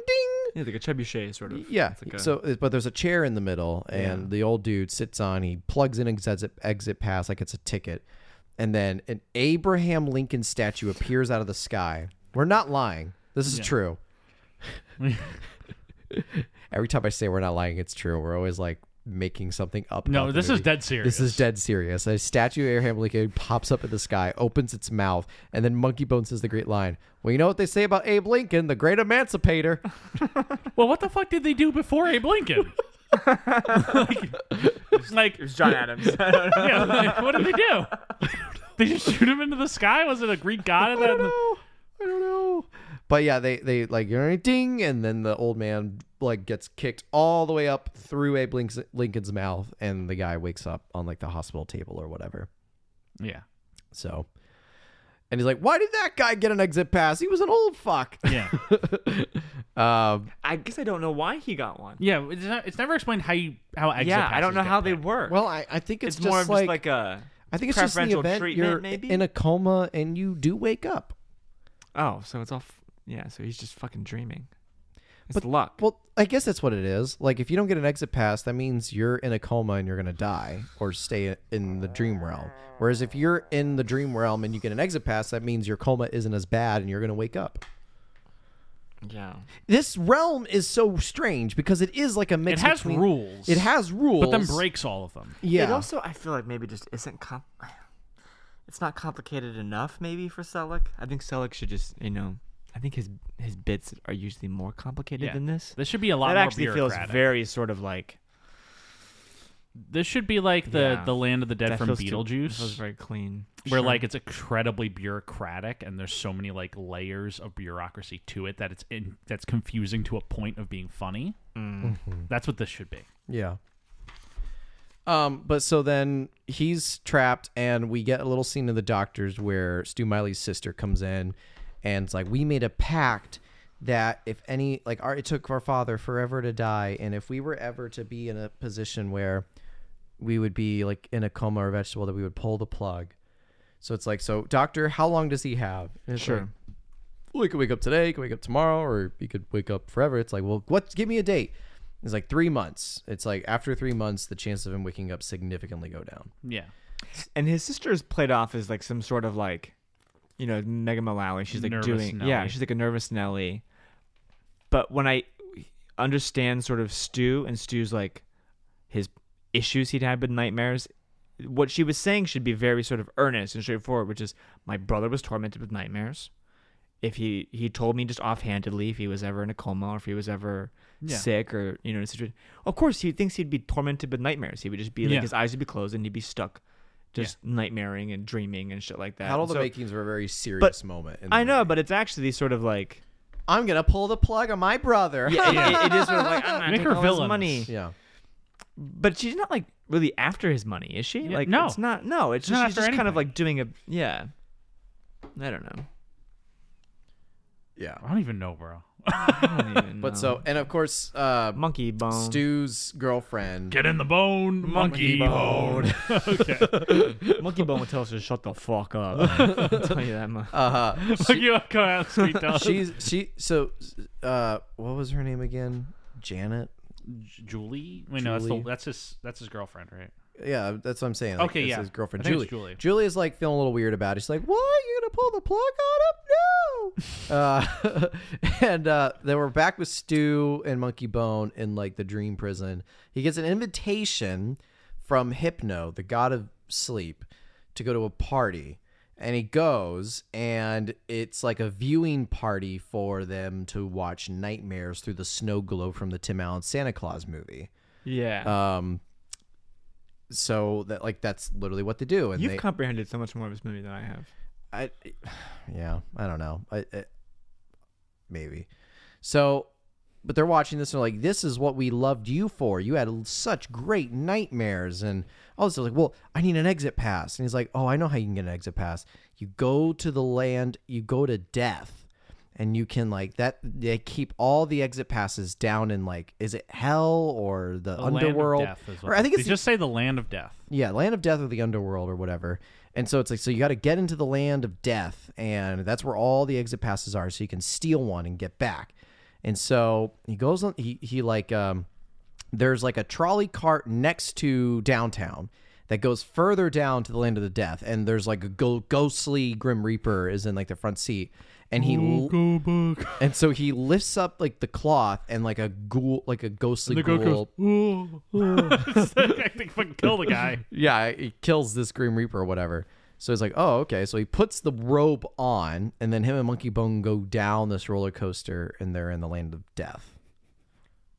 So then we're then we get introduced to Whoopi Goldberg Death. as Death. I love it. with Thomas Hayden Church as Death's like right hand An person. uncredited Thomas Hayden An Church. uncredited Thomas Hayden Church, where the weirdest fucking like tribal Oh, he makeup. looks like he looks like the insane clown posse. he looks like like, He looks a, like uh, a juggalo. he looks like a witch doctor, No, he looks like a fucking juggalo. and He looks so like uh he looks like fucking what's his name in uh Guardians of the Galaxy, fucking Lee Pace. You know what Ronan I'm saying? the Ronan. He looks Accuser. like Ronan the Accuser. yeah. What does he accuse you of? Not being dead. I don't know. Stand on, you stand accused. I'm like, what? And so, um, oh wow, Mark's pulling the table. I'm fidgety. Fidgety boy. I love it. So, um, so Brandon Fraser and Monkey Bone get down. Monkey Bone is ratatouilleing. This is how he looks.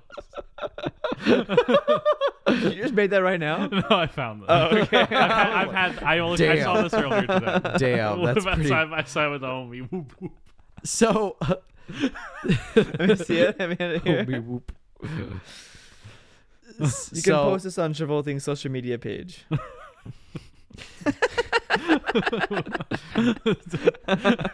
It's a juggalo meme for those curious. so um so Fraser gets to the land of death, which is like presented like this factory thing or something. I don't know.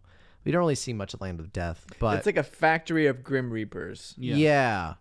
And so he's he's he's got the Grim Reaper cloak over him. There's like a row of Grim Reapers walking into like Whoopi Goldberg's office, and um. I don't know what they're doing. Monkey Bone is like Ratatouille right now. He's like on top of Yeah, this is when he has the pea soup stain on him. yeah. Which why?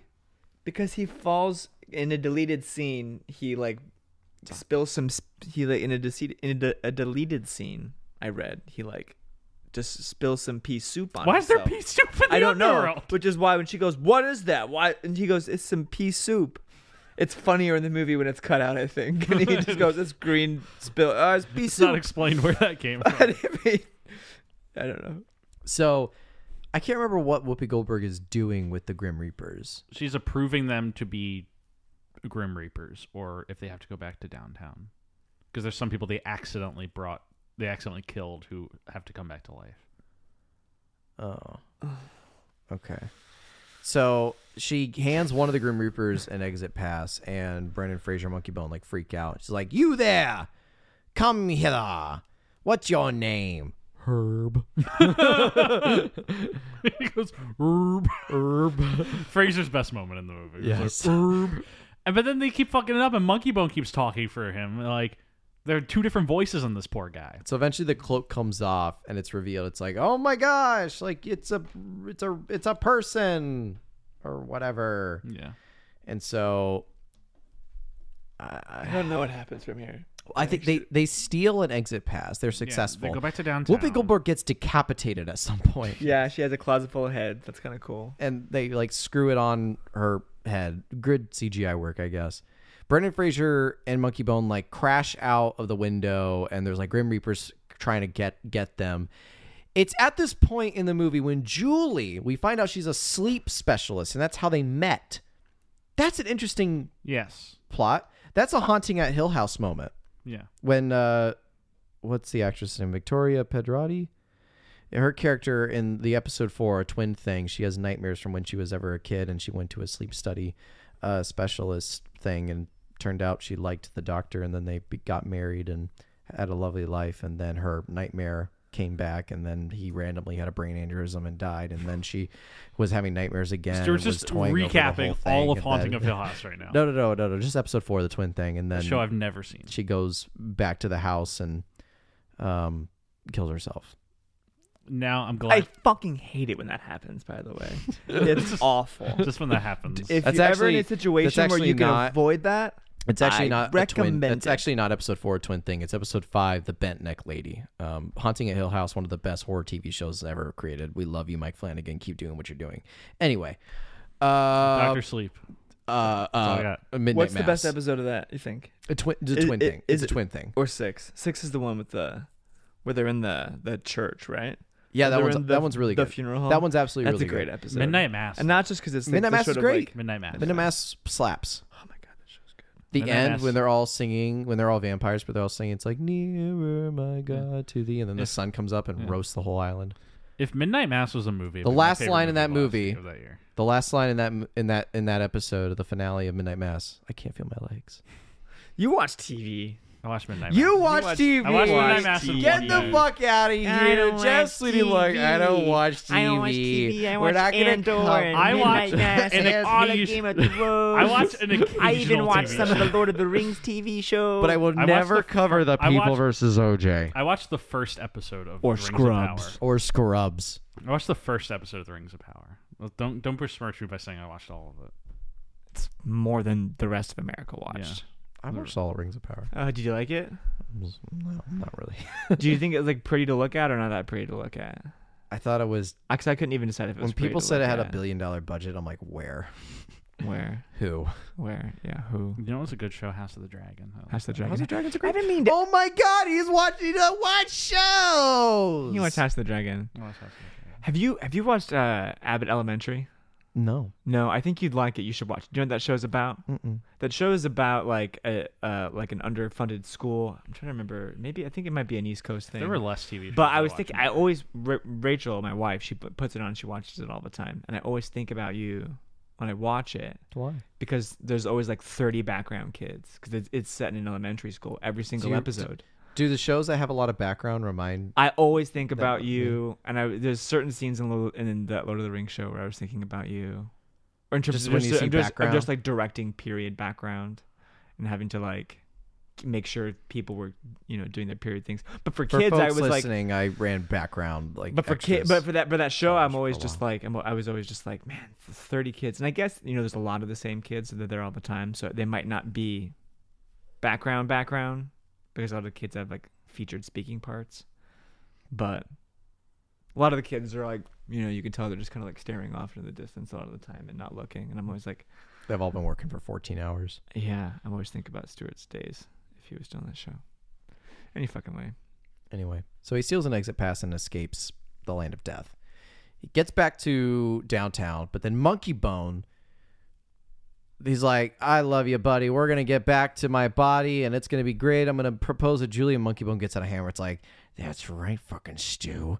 I'm going to get back to your body. Well, bam! Hits Stu in the head and then runs off with the exit pass. Stu's like, no, Monkey Bone, what are you doing? He gets on like the trajectory thing, plugs in the exit pass. It's like, here I come. And then you know, like like the like the pilot and um, uh, Independence Day when the the alien gunship opens up and he's like, "All right, you alien scumbags, up yours!" that son of a bitch did it. Took its monkey bone going Is into the Abe idea- Lincoln's mouth. Is the idea that him and like Hypnosos or Hypnos So- ju- Had the were just plot. like, The had way- a plot? yeah, the But way it why? was- What's Monkey Bone's investment? Do you know? so He gets to be in the real world. He gets to be in the Oh, real he just wants world to get and back in the he real world. creates a land of like nightmares. Evidently, this is where the prison could have been actually kind of interesting. So Monkey Bone gets on the trajectory thing and goes back to Stu's body. By the way, they're about to pull the plug yeah. because Stu it's been 3 months, I guess. yeah. Stu's been in the the, land, the downtown for 3 months and hasn't made any progress. Uh, just then decides to try to find an exit pass. Uh, lazy. He knows where it is. yeah, he knows where it is. He knows what to do, but it Not evidently like takes him Stu is three like months. the the hidden key to getting a, a pass. yeah. He's tall and can hide on his shoulders, I guess. Like that's it. I don't know. I don't know. So, so yeah, the whole, so Why Monkey they Bone gets needed back Stu. in Stu Miley's body, and he wakes up. He's like, he starts talking in ape form, and then eventually. One of the nurses has to like try to subdue him, and then one of them gets a taser out, and he's like, you know, shut up, you stupid ape! And he grabs it, and he's like, no! Get your hands off me, you damn dirty ape! No! He talked. The ape spoke. that monkey just spoke. Planet Rise of the Planet of the Apes. Good movie. I like that. One. Get your hands off, me, you damn, dirty human! Remember when Tim Burton flipped the script and we were like, "Whoa!" Whoa. Uh, When did the Tim Uh, Burton rise? 2000, Uh, a year before Right this. around this time. That movie looks incredible with all the prosthetic work. That's Yeah. Paul Giamatti also should have gotten an Academy Award for that movie. Mark Wahlberg is the star of that movie. Yeah. That movie is dire. It's really bad. Except anytime Paul Giamatti walks on screen as this orangutan, he's like, hey, what's the big idea? It's me, Paul Giamatti, eh? he like refers to himself as Paul Giamatti The within prosthetic work in that movie is Yeah. amazing. Mm-hmm. No, Rick Baker. It was Rick Baker, right? Okay, yeah. He's incredible. It is amazing in that movie. Tim Roth like struggled for months to that performance, only for it to come out and no one to like it. That was like Lady Gaga for House of Gucci, where she like spent the whole press tour being like, "I struggled for months. I couldn't get out of the headspace. I ate so much pasta for." The-. She's like, "Oh, wow, like what she struggled," and then the movie comes out. Everyone's like, I ate pasta for six years for this fucking role, and by the time I got on set, I couldn't stop doing. and then the movie comes out, and people are like, "Yeah, she's pretty good now." She didn't get any awards. That's what it fucking I takes, never- Jeff. It's did what it anybody fucking watch takes, all House right? of Gucci? I did. It's a big Pretty fucking good. hit. Yeah, it's, a, it's like a big adult sized hit. I did not watch House It's pretty good. I liked it. Okay. I just it's just funny how much she went in on that. Anyway, uh, so yeah, Monkey Bone is now possessing Stu's body. and this Anytime you all, say monkey bone, I just go. this all was a plot by me a Monkey headache. Bone and Hypno because Monkey Bone wants to be in the real world. It doesn't want to be a figment of the imagination anymore. That's a real that's a real motivation. I can understand that. I can attach sure. something to that. Hypno's motivation for orchestrating the whole thing is because that they want new nightmares. And so what they do, because they send Stu to this prison. Who's in prison with him? Jack the Ripper, Stephen King, uh, at one point we see like we, we see like a bunch of different serial killers and terrifying like Stephen King's just there because he's No, but I got a problem with this. well Oh, but can I finish my thing Yes. real quick? Because this is the mechanic that's interesting. So presumably presumably um Stephen King who's still alive, right? Yes. Not Jack the Ripper and all those other serial killers, but Stephen King's still alive. But you can take this pattern and apply it to everybody in the jail. What happened was that Jack the Ripper and all these serial killers got into like a coma or a really bad dream. They swapped them with someone a figment of the imagination from the downtown to take over their body to then commit all the horrible atrocity crimes which spawned nightmares and like horror movies and horror books and shit like that. So what this movie is saying is Jack the Ripper did never murdered anybody. It was someone from downtown who possessed Jack Yes, the Ripper but- to kill everybody. Stephen King is not Stephen King. Is a, It's is, Cujo. No, but here's my problem. is a literal Stephen King, ghostwriter. Stephen King wrote eleven books before Cujo, that were horror books. this doesn't work. This simply doesn't work. I knew you were gonna say that. Yeah, this doesn't fucking work. What he like wrote a bunch of nightmare stuff and then Cujo took over and continued doing it. There's no change. Right. It's like, what do you gain? Yeah, and like This guy's and- already and making. If Cujo had possessed him, that means he had to have written Cujo before Carrie and just like banked it for twelve years. well, I guess it makes sense in some way. That Ho- ho- Cujo, it took Cujo eleven years to be like, all right, I'm gonna finally write my story. doesn't make any fucking sense. It doesn't make work. any fucking sense. because it wouldn't make sense if it he- makes such little sense. it makes sense.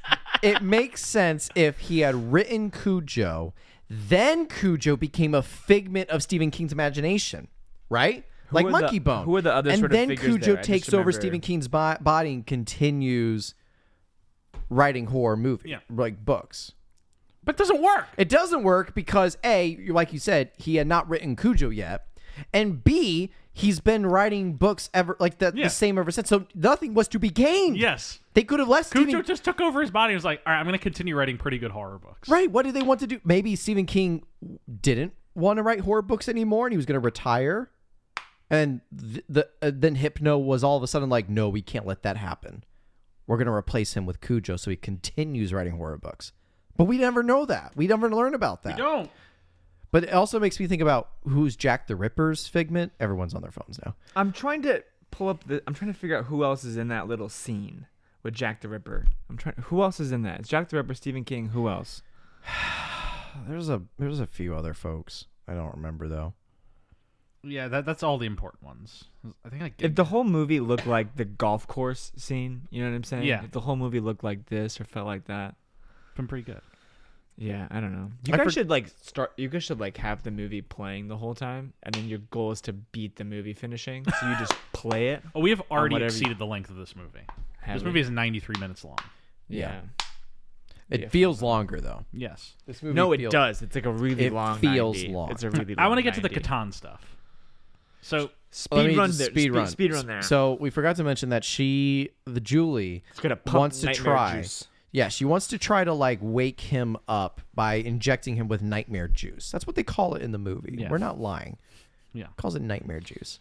She injects him. He gets like a nightmare, but gets pulled out of it. There's no consequences for that, Yeah. except that it creates a nightmare juice. So cut to Monkey Bone in Stu Miley's body. He's all of a sudden like, yes, merchandising, merchandising, like merchandising. much yes uh uh uh, uh mel brooks in spaceballs uh, merchandising merchandising spaceballs the cereal box spaceballs the lunchbox spaceballs the flamethrower the Yeah. kids love this one Except Monkey Bone. monkey bone And I'm then- like, how is this? This show isn't a marketable success yet. It's and so they're going a four minute pilot. they're going through all these like marketing meetings with all these merchandising specialists and what they settle on is that they create this monkey bone doll that has its finger up its ass but what's up its ass is like particles like a gas like a Fart gas. it's like a fart gas thing. And then Monkey Bone in Stu Miley's body, which has an abysmal haircut, by the way, with some strange facial hair options. It's, I don't want to. Nope. No. No. hair ranking. No. Cue the music. No. oh, fuck. This is Welcome my to- first Travolta. You guys doing that? It- What? I don't know why you guys are even doing a hair ranking for uh, I don't know. for Fraser. Because we couldn't think of anything better. Jeff, can, I, Okay. can I be honest with I mean, you? it's fucking George of the Jungle. I don't know what Yeah. Can I- what can- else. It actually, George's Jungle is number one. Yeah, I don't know what else it would be. can I be honest with Yeah. you, Jeff? I have not been putting the music in a lot of the latest episodes. What? Yeah. Stewart. I, ha- I I haven't had a lot of time to edit, so I leave them out. Sorry. Stop fucking rushing him, Jeff. Why are you rushing him? You get these episodes out. Hey, we're on a two. You're not we're on a letting. two You're week not delay letting at his this point. artistic. You know. Not, you know what I'm saying. You're trying to fucking market this shit and get it out there. Jeff, we you're not we- letting we it can gestate. talk, We can talk about something off mic. Okay, There's some. We can talk about something off mic fine. about it. that's fine. Put fucking Monkey Bone on this list. I forgot I sit bad at the bottom. so should I do two looks for this one? The monkey bone stew and the stew stew.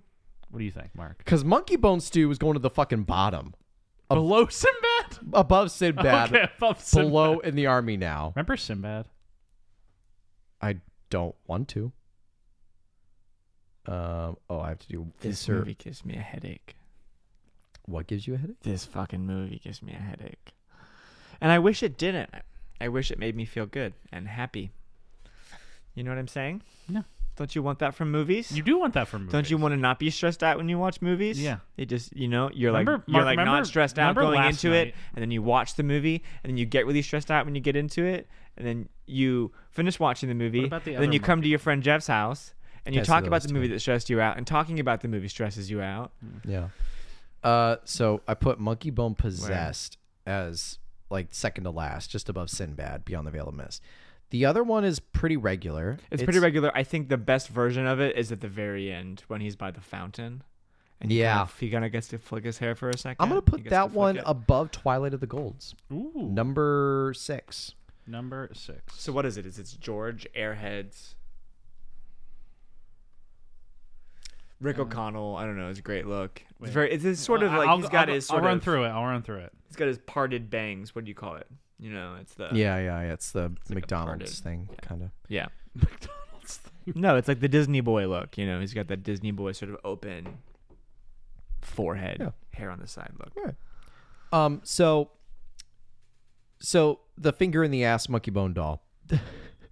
yes. Oh, oh, I'd buy it. Well, so I'd buy it. Cool so toy. Monkey Bone Stew has his plan. He's gonna get the nightmare juice from Julie. Yeah. There's a whole scene that we'll talk about, but he's going to get the, the juice from Julie's sleep specialist, inject it into all the monkey bone dolls' A lot asses. of juice. He does it in his garage, by the way. He does it in his garage. It's really funny. All the toys that are going to go Yeah, all over the it's all world. He purple. has them all in, his his, garage. Yeah, and they're all, it's all purple juice. Yeah. There's a funny scene where like the the intro scenes of like possessed monkey bone stew. Uh, we there's a scene where like Julie's in the shower, Yeah. Oh, I, I did like this. and This you is think funny. and you think the camera's gonna pan back, and you think it's gonna be a, a classic 2000 shot where like s- the monkey bone stew's like goo goo gaga over her showering, but, no, instead it you're wrong. reveals a TV, and it's monkeys having sex. Yeah. No, and we- then you just see s- possessed Stu Miley like basically Yeah. frothing at the mouth. no, because we over it. keep cutting between her silhouette in the shower and, his him on the face. bed going, and but then you reveal that he's just watching uh, like Animal Planet of monkeys getting down to business. He- his Pornhub search must be very interesting. Delete that Uh, search history. Yes. Yeah, but he's not limited to it because two minutes later, she comes in the room and he's. and he's He's re- game. he's gun ho. He's Yeah. ready to go. He's got the monkey bone. Yeah. He's ready to monkey bone. He does like a, a, a- he goes into the George of the Jungle then I stance. wake up and there you were, like a lion whisper, looking for. no, you're not singing that song. the fucking lyrics all wrong. Dela from George's Jungle. yeah. So Dela, anyway, but to fast forward, so Stu Miley in the I'm downtown with world. you. is down in the dumps. He's in prison. Rose McGowan Kitty Yes. is all of a sudden trying to get him out because she was in on the plan but felt bad about it. Everybody in downtown was in on this plan about prisoning Stu and possessing his body with monkey bone. But Rose McGowan's kitty breaks him out. There's a ferocious scene where she's eating a mouse guard. Yes. She eats. Oh gosh, no, no! Step away, She Stu. eats, she eats Mickey Mouse. Gosh, I don't know why I'm getting eaten in this movie. So, um, Imagine that. So Stu gets out. He goes to the underworld. He finds Whoopi Goldberg and pleads his case. Yes. As, I mean, I frequently go to Whoopi Goldberg and plead my case whenever I need something. Whoopi Goldberg, who's like I'm like, Whoopi, what's up? she, She's like, she- come on the view. and like because he has unfinished business to like tell the woman he loves that he loves her. She decides you can get one hour. She's. I thought I was watching this, and I thought I heard them say something about you have an hour, That does happen. but then it's definitely more than an hour. Yeah. he's in this like th- body. He's like, I'll give you what you can get. There's not a lot of corpses you can take over nowadays. Yeah. So we we go through with like monkey bone possessed stew. He's implanted all the juice, nightmare juice, and all the butts of the monkey bone dolls. As Starts one does. there's a grand like museum like uh, speech that's happening, and Monkey Bone Stew is like getting ready to like. he- This is the same plot as the 1999 Batman and the 2007 Batman Begins. 2005 Batman Begins, but continue. 2005 Batman Begins. Continue. Do you know what I'm saying No, though? you're fucking place. Oh, about like trying They're to get- poisoning the yeah, water supply with Yeah. the fear poison. over in Gotham in this poison. but instead, it's gonna go to all these monkey bone dolls. Wait. No, I gotta do my favorite line from Batman Begins. I know it. If that, That train thing makes it makes to it the to the mainframe, mainframe, the whole whole city's city's gonna gonna explode. Which is like he's gonna the Chicago guy in Wayne Towers like, oh my god. He's like, fellas, we gotta get out of here. It's gonna the whole Jeff. fucking water supply is gonna Jeff. blow. Jeff. I'm not going to say his name, but on Chicago PD, we like. Uh, er, sorry, I said the name of the show. Fuck. I'll just cut that out. We work on a TV show in Chicago um, that frequently uses the CTA, Chicago Transit Authority, where we Yes. work on like the train lines and all that shit. And when we do that, we often have to have a CTA rep who's with us. I'm not going to use any names, but this gentleman, it, he doesn't listen to this podcast, but if he did, he knows who he is right away. He's that guy. Imagine if that guy was casted. This is a very niche joke that no one in their audience can trying to understand, find- except for people who know this gentleman that I'm talking about who listen to this podcast. Imagine if he was in that 2005 Batman Begins scene. where it's Wait, no, here we go. Uh, hey, Got it, I got it, I got it. Okay. I hope you never plan to make money off this Here thing. we go, here we go. automates the central hub beneath Wayne Tower. If they get their machine into Wayne Station, it will cause a chain reaction. Okay, so this is just Batman. Come on, I want to well, turn it around and let me at least watch it. I want. I'm trying to find oh, the whole water supply is gonna explode. we had it's such pretty a fun far time in- talking about Monkey It's Moon. pretty far Sorry, here into we the go. Roswell Wait, water wait. fight. Batman Begins. Water main is right under the narrows. Okay, that, that's the voice I was looking for. I couldn't find the actual The line. water main is right, Right under, under the the narrows. But imagine if it's that other guy that we're Yeah, talking about. The water main is right under the narrows. and that train reaches Railroad! Gotham All Tower. right. so he fucking he goes to Whoopi Goldberg. He pleads his case, and she's like, "Yeah, take this body." He wakes up. Then we go to the good part of the movie. Yes.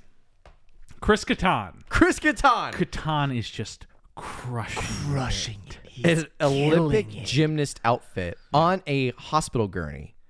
And we see Is the idea that he was in an accident because he's in his Olympic Yeah, uniform, they- there's a ma- there's a newspaper that says He gymnast- died. Yeah, he snapped his neck. snapped his neck, Performance.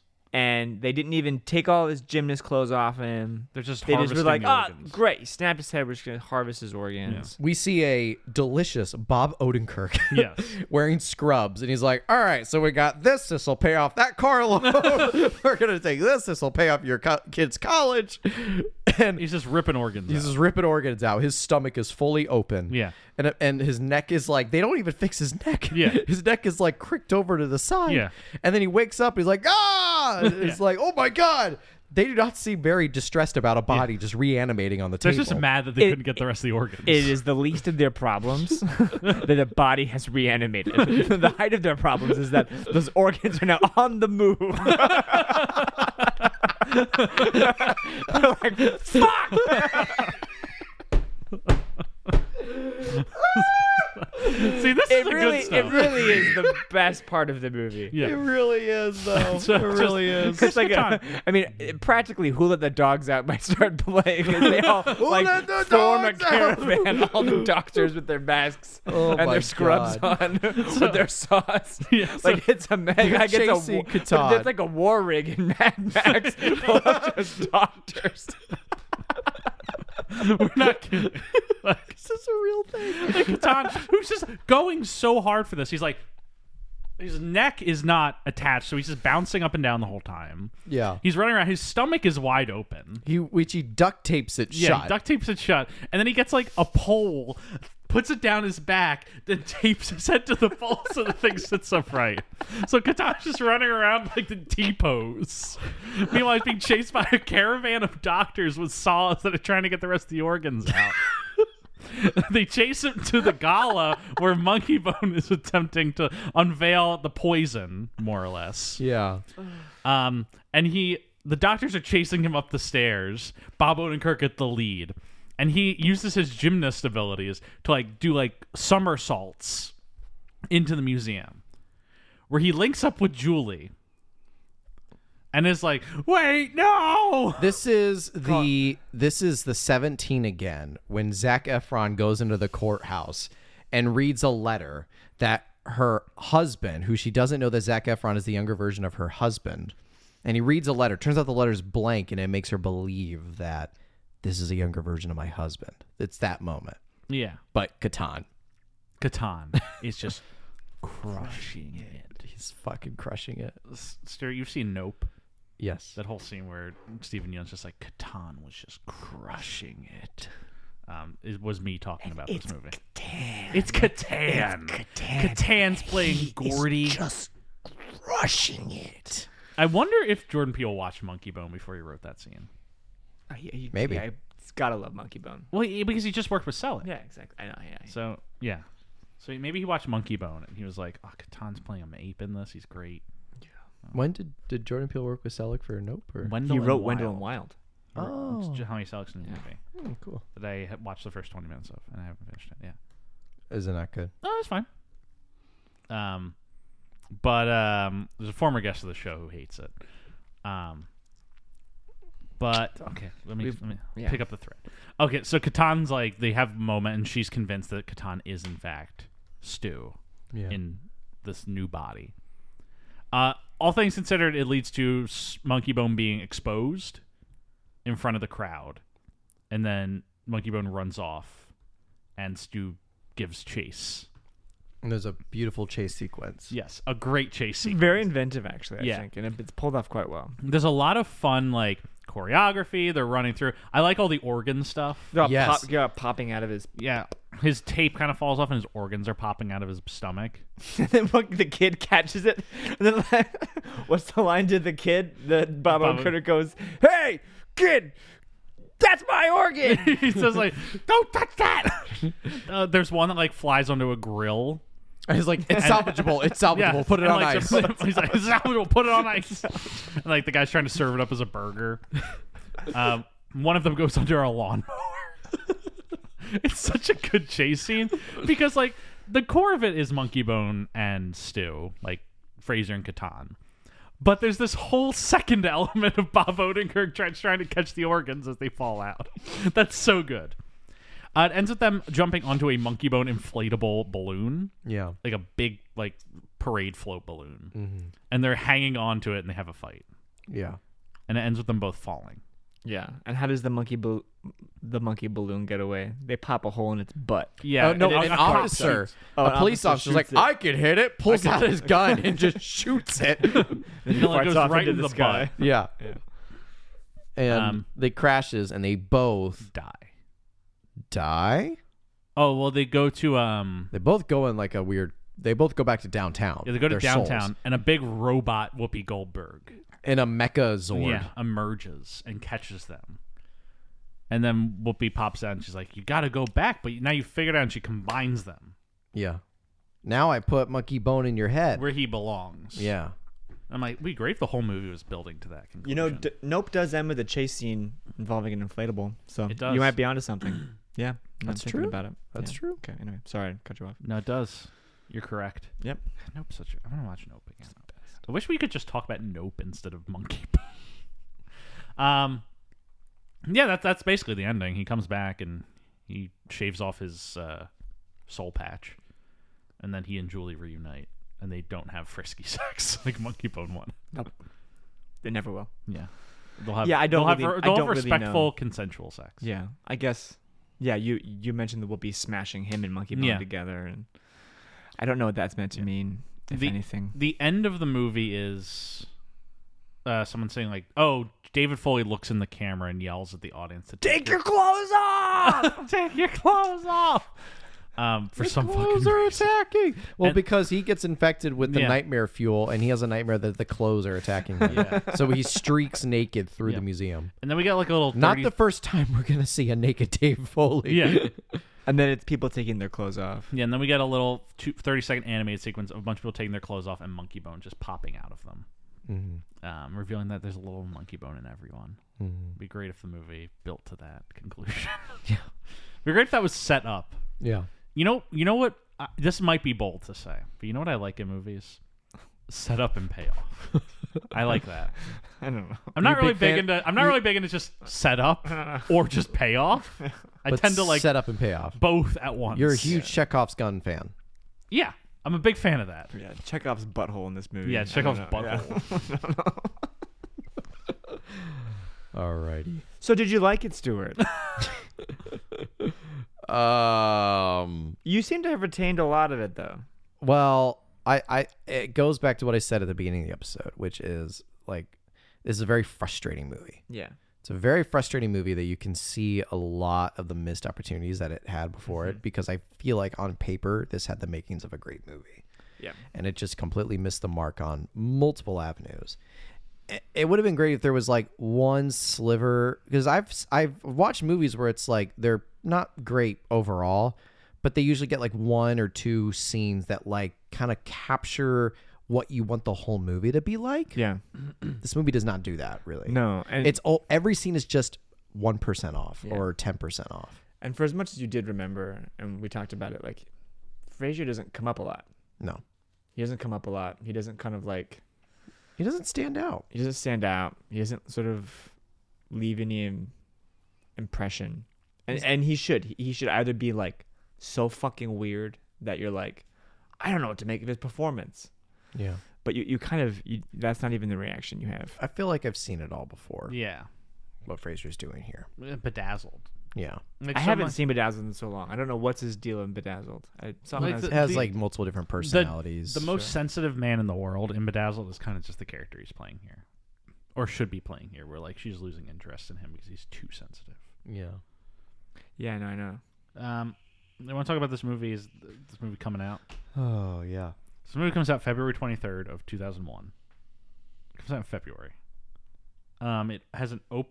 It uh, it m- makes total uh five million dollars. So it's like a date night release. yeah, It's like a it makes five million dollars in the U.S. and 7.6 worldwide on a budget of 75 million dollars.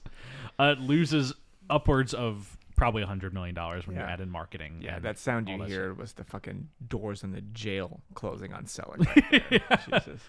Um, Well, and it's very sad because It was a- yeah. after this he hadn't done anything in like until Coraline really. Eleven years. he- yeah, he doesn't. He'd well, done some stuff, eight but like because Coraline's 2009, right? Oh, nine or twelve. Nine maybe. Yeah, Yeah. so because he it's- does Coraline, and then he doesn't do anything until Wendell and Wild, which just came out. Uh, well, I mean, yeah, I mean, he, yeah, he does like he does a, a little Life Aquatic. I think he was originally on Fantastic Mr. Fox, probably, and then he goes for somebody else. Yeah, because So he's kind of bouncing around and not. yeah he wor- he's visual effects on Life Aquatic. Um, He yeah. has some stuff at Disney that doesn't fall through. Shadow King. all those things fall through. Yeah, he's at Pixar. Pixar hires him. He worked on something at Pixar, like a stop motion thing. Yeah, and they fire him. They fire Um, Wasn't it Coraline, or was it Wendell and Wild? Was it Shadow King at Pixar? Was it or Shadow was King? it something else? Maybe maybe Shadow King. I don't know. I don't know much a lot about that, but trying to find the the evidence of this.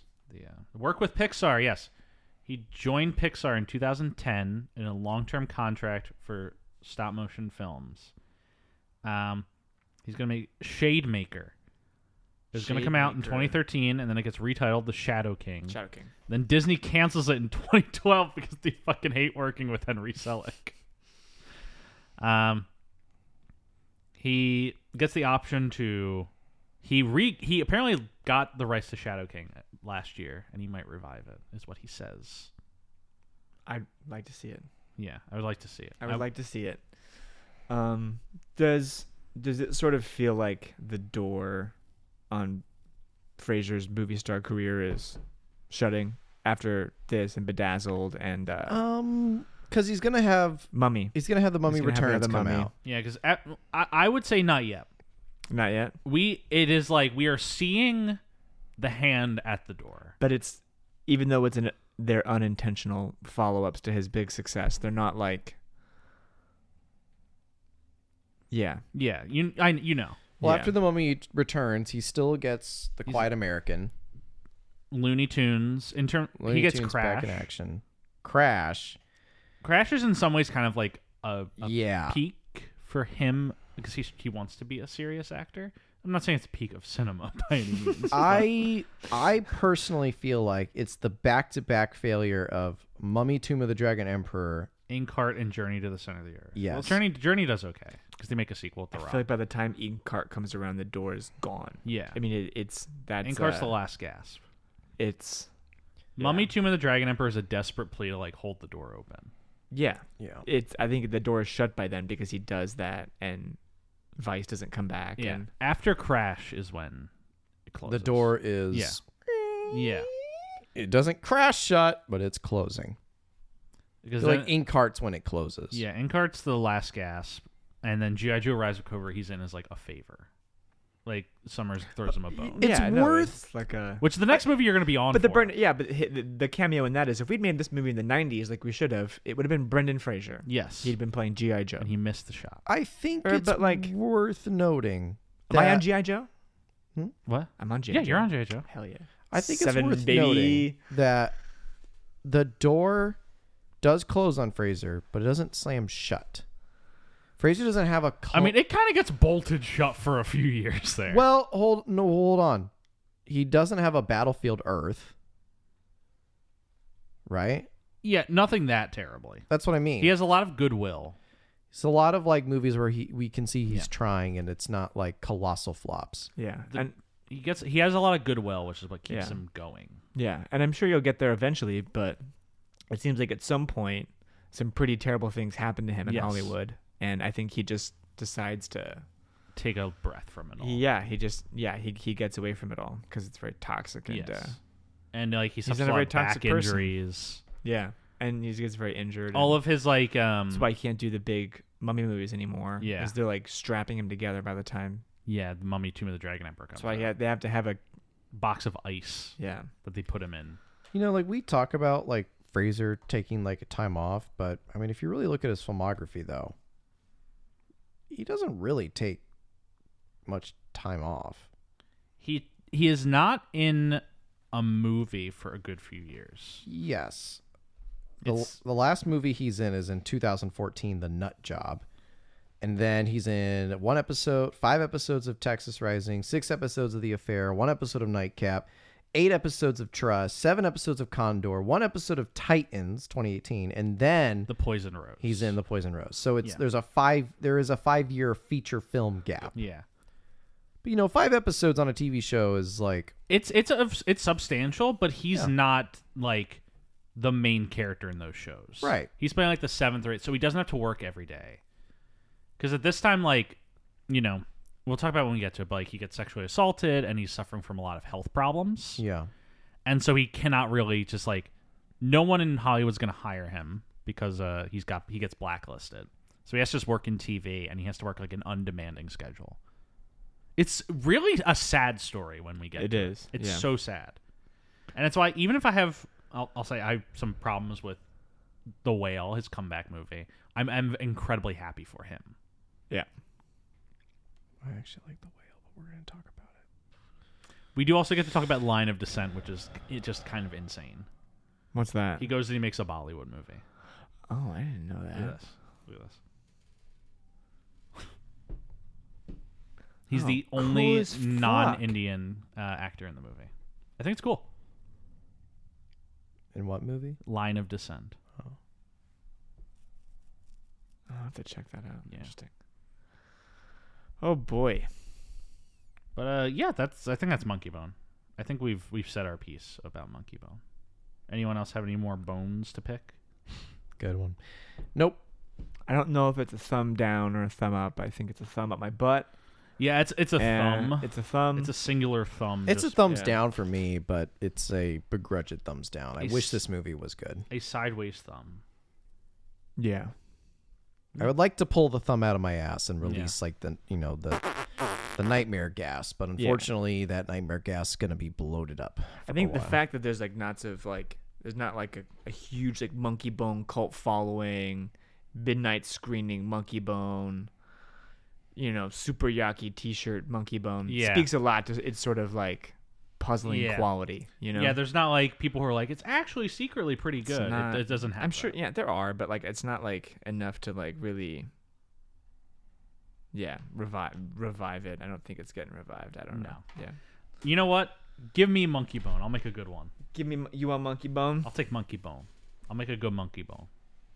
What are some of your notes you wrote down in your book? Did you did you hit I did them all? not write enough notes. I stopped. Yeah, I stopped. I yeah, I was just like, oh, this is kind I of. wrote. sad. I here are my notes. I'll, I'll speed run them. Erection, herb blocking kiss, shadow realm, glad Max Rebo still getting work, insane composite work, John Carlo, monkey bone possession, monkey sex on TV, Dave Foley.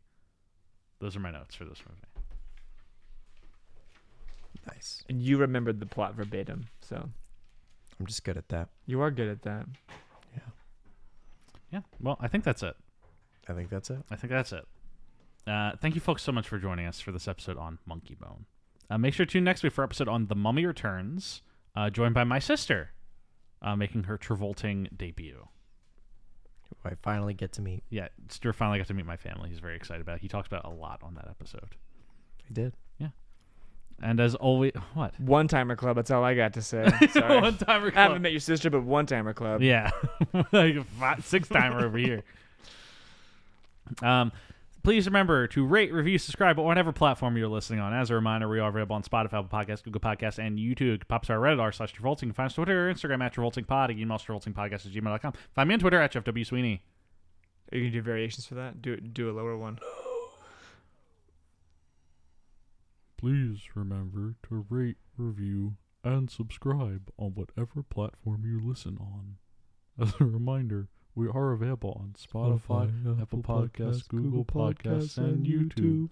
Pop into our Reddit, r slash Travolting. Find On us on Twitter, Twitter, or Instagram, Instagram, at at Jeff- TravoltingPod. You fucked it up. thought you were gonna do Jeff Sweeney. As always, special thanks to Rebecca Johnson, for our graphic, design, Michael Van Van Bodegum Bodegum Smith for our theme music, and Ange Gardner for our social media. Tune in next, week, for the Mummy Returns. Monkey bone.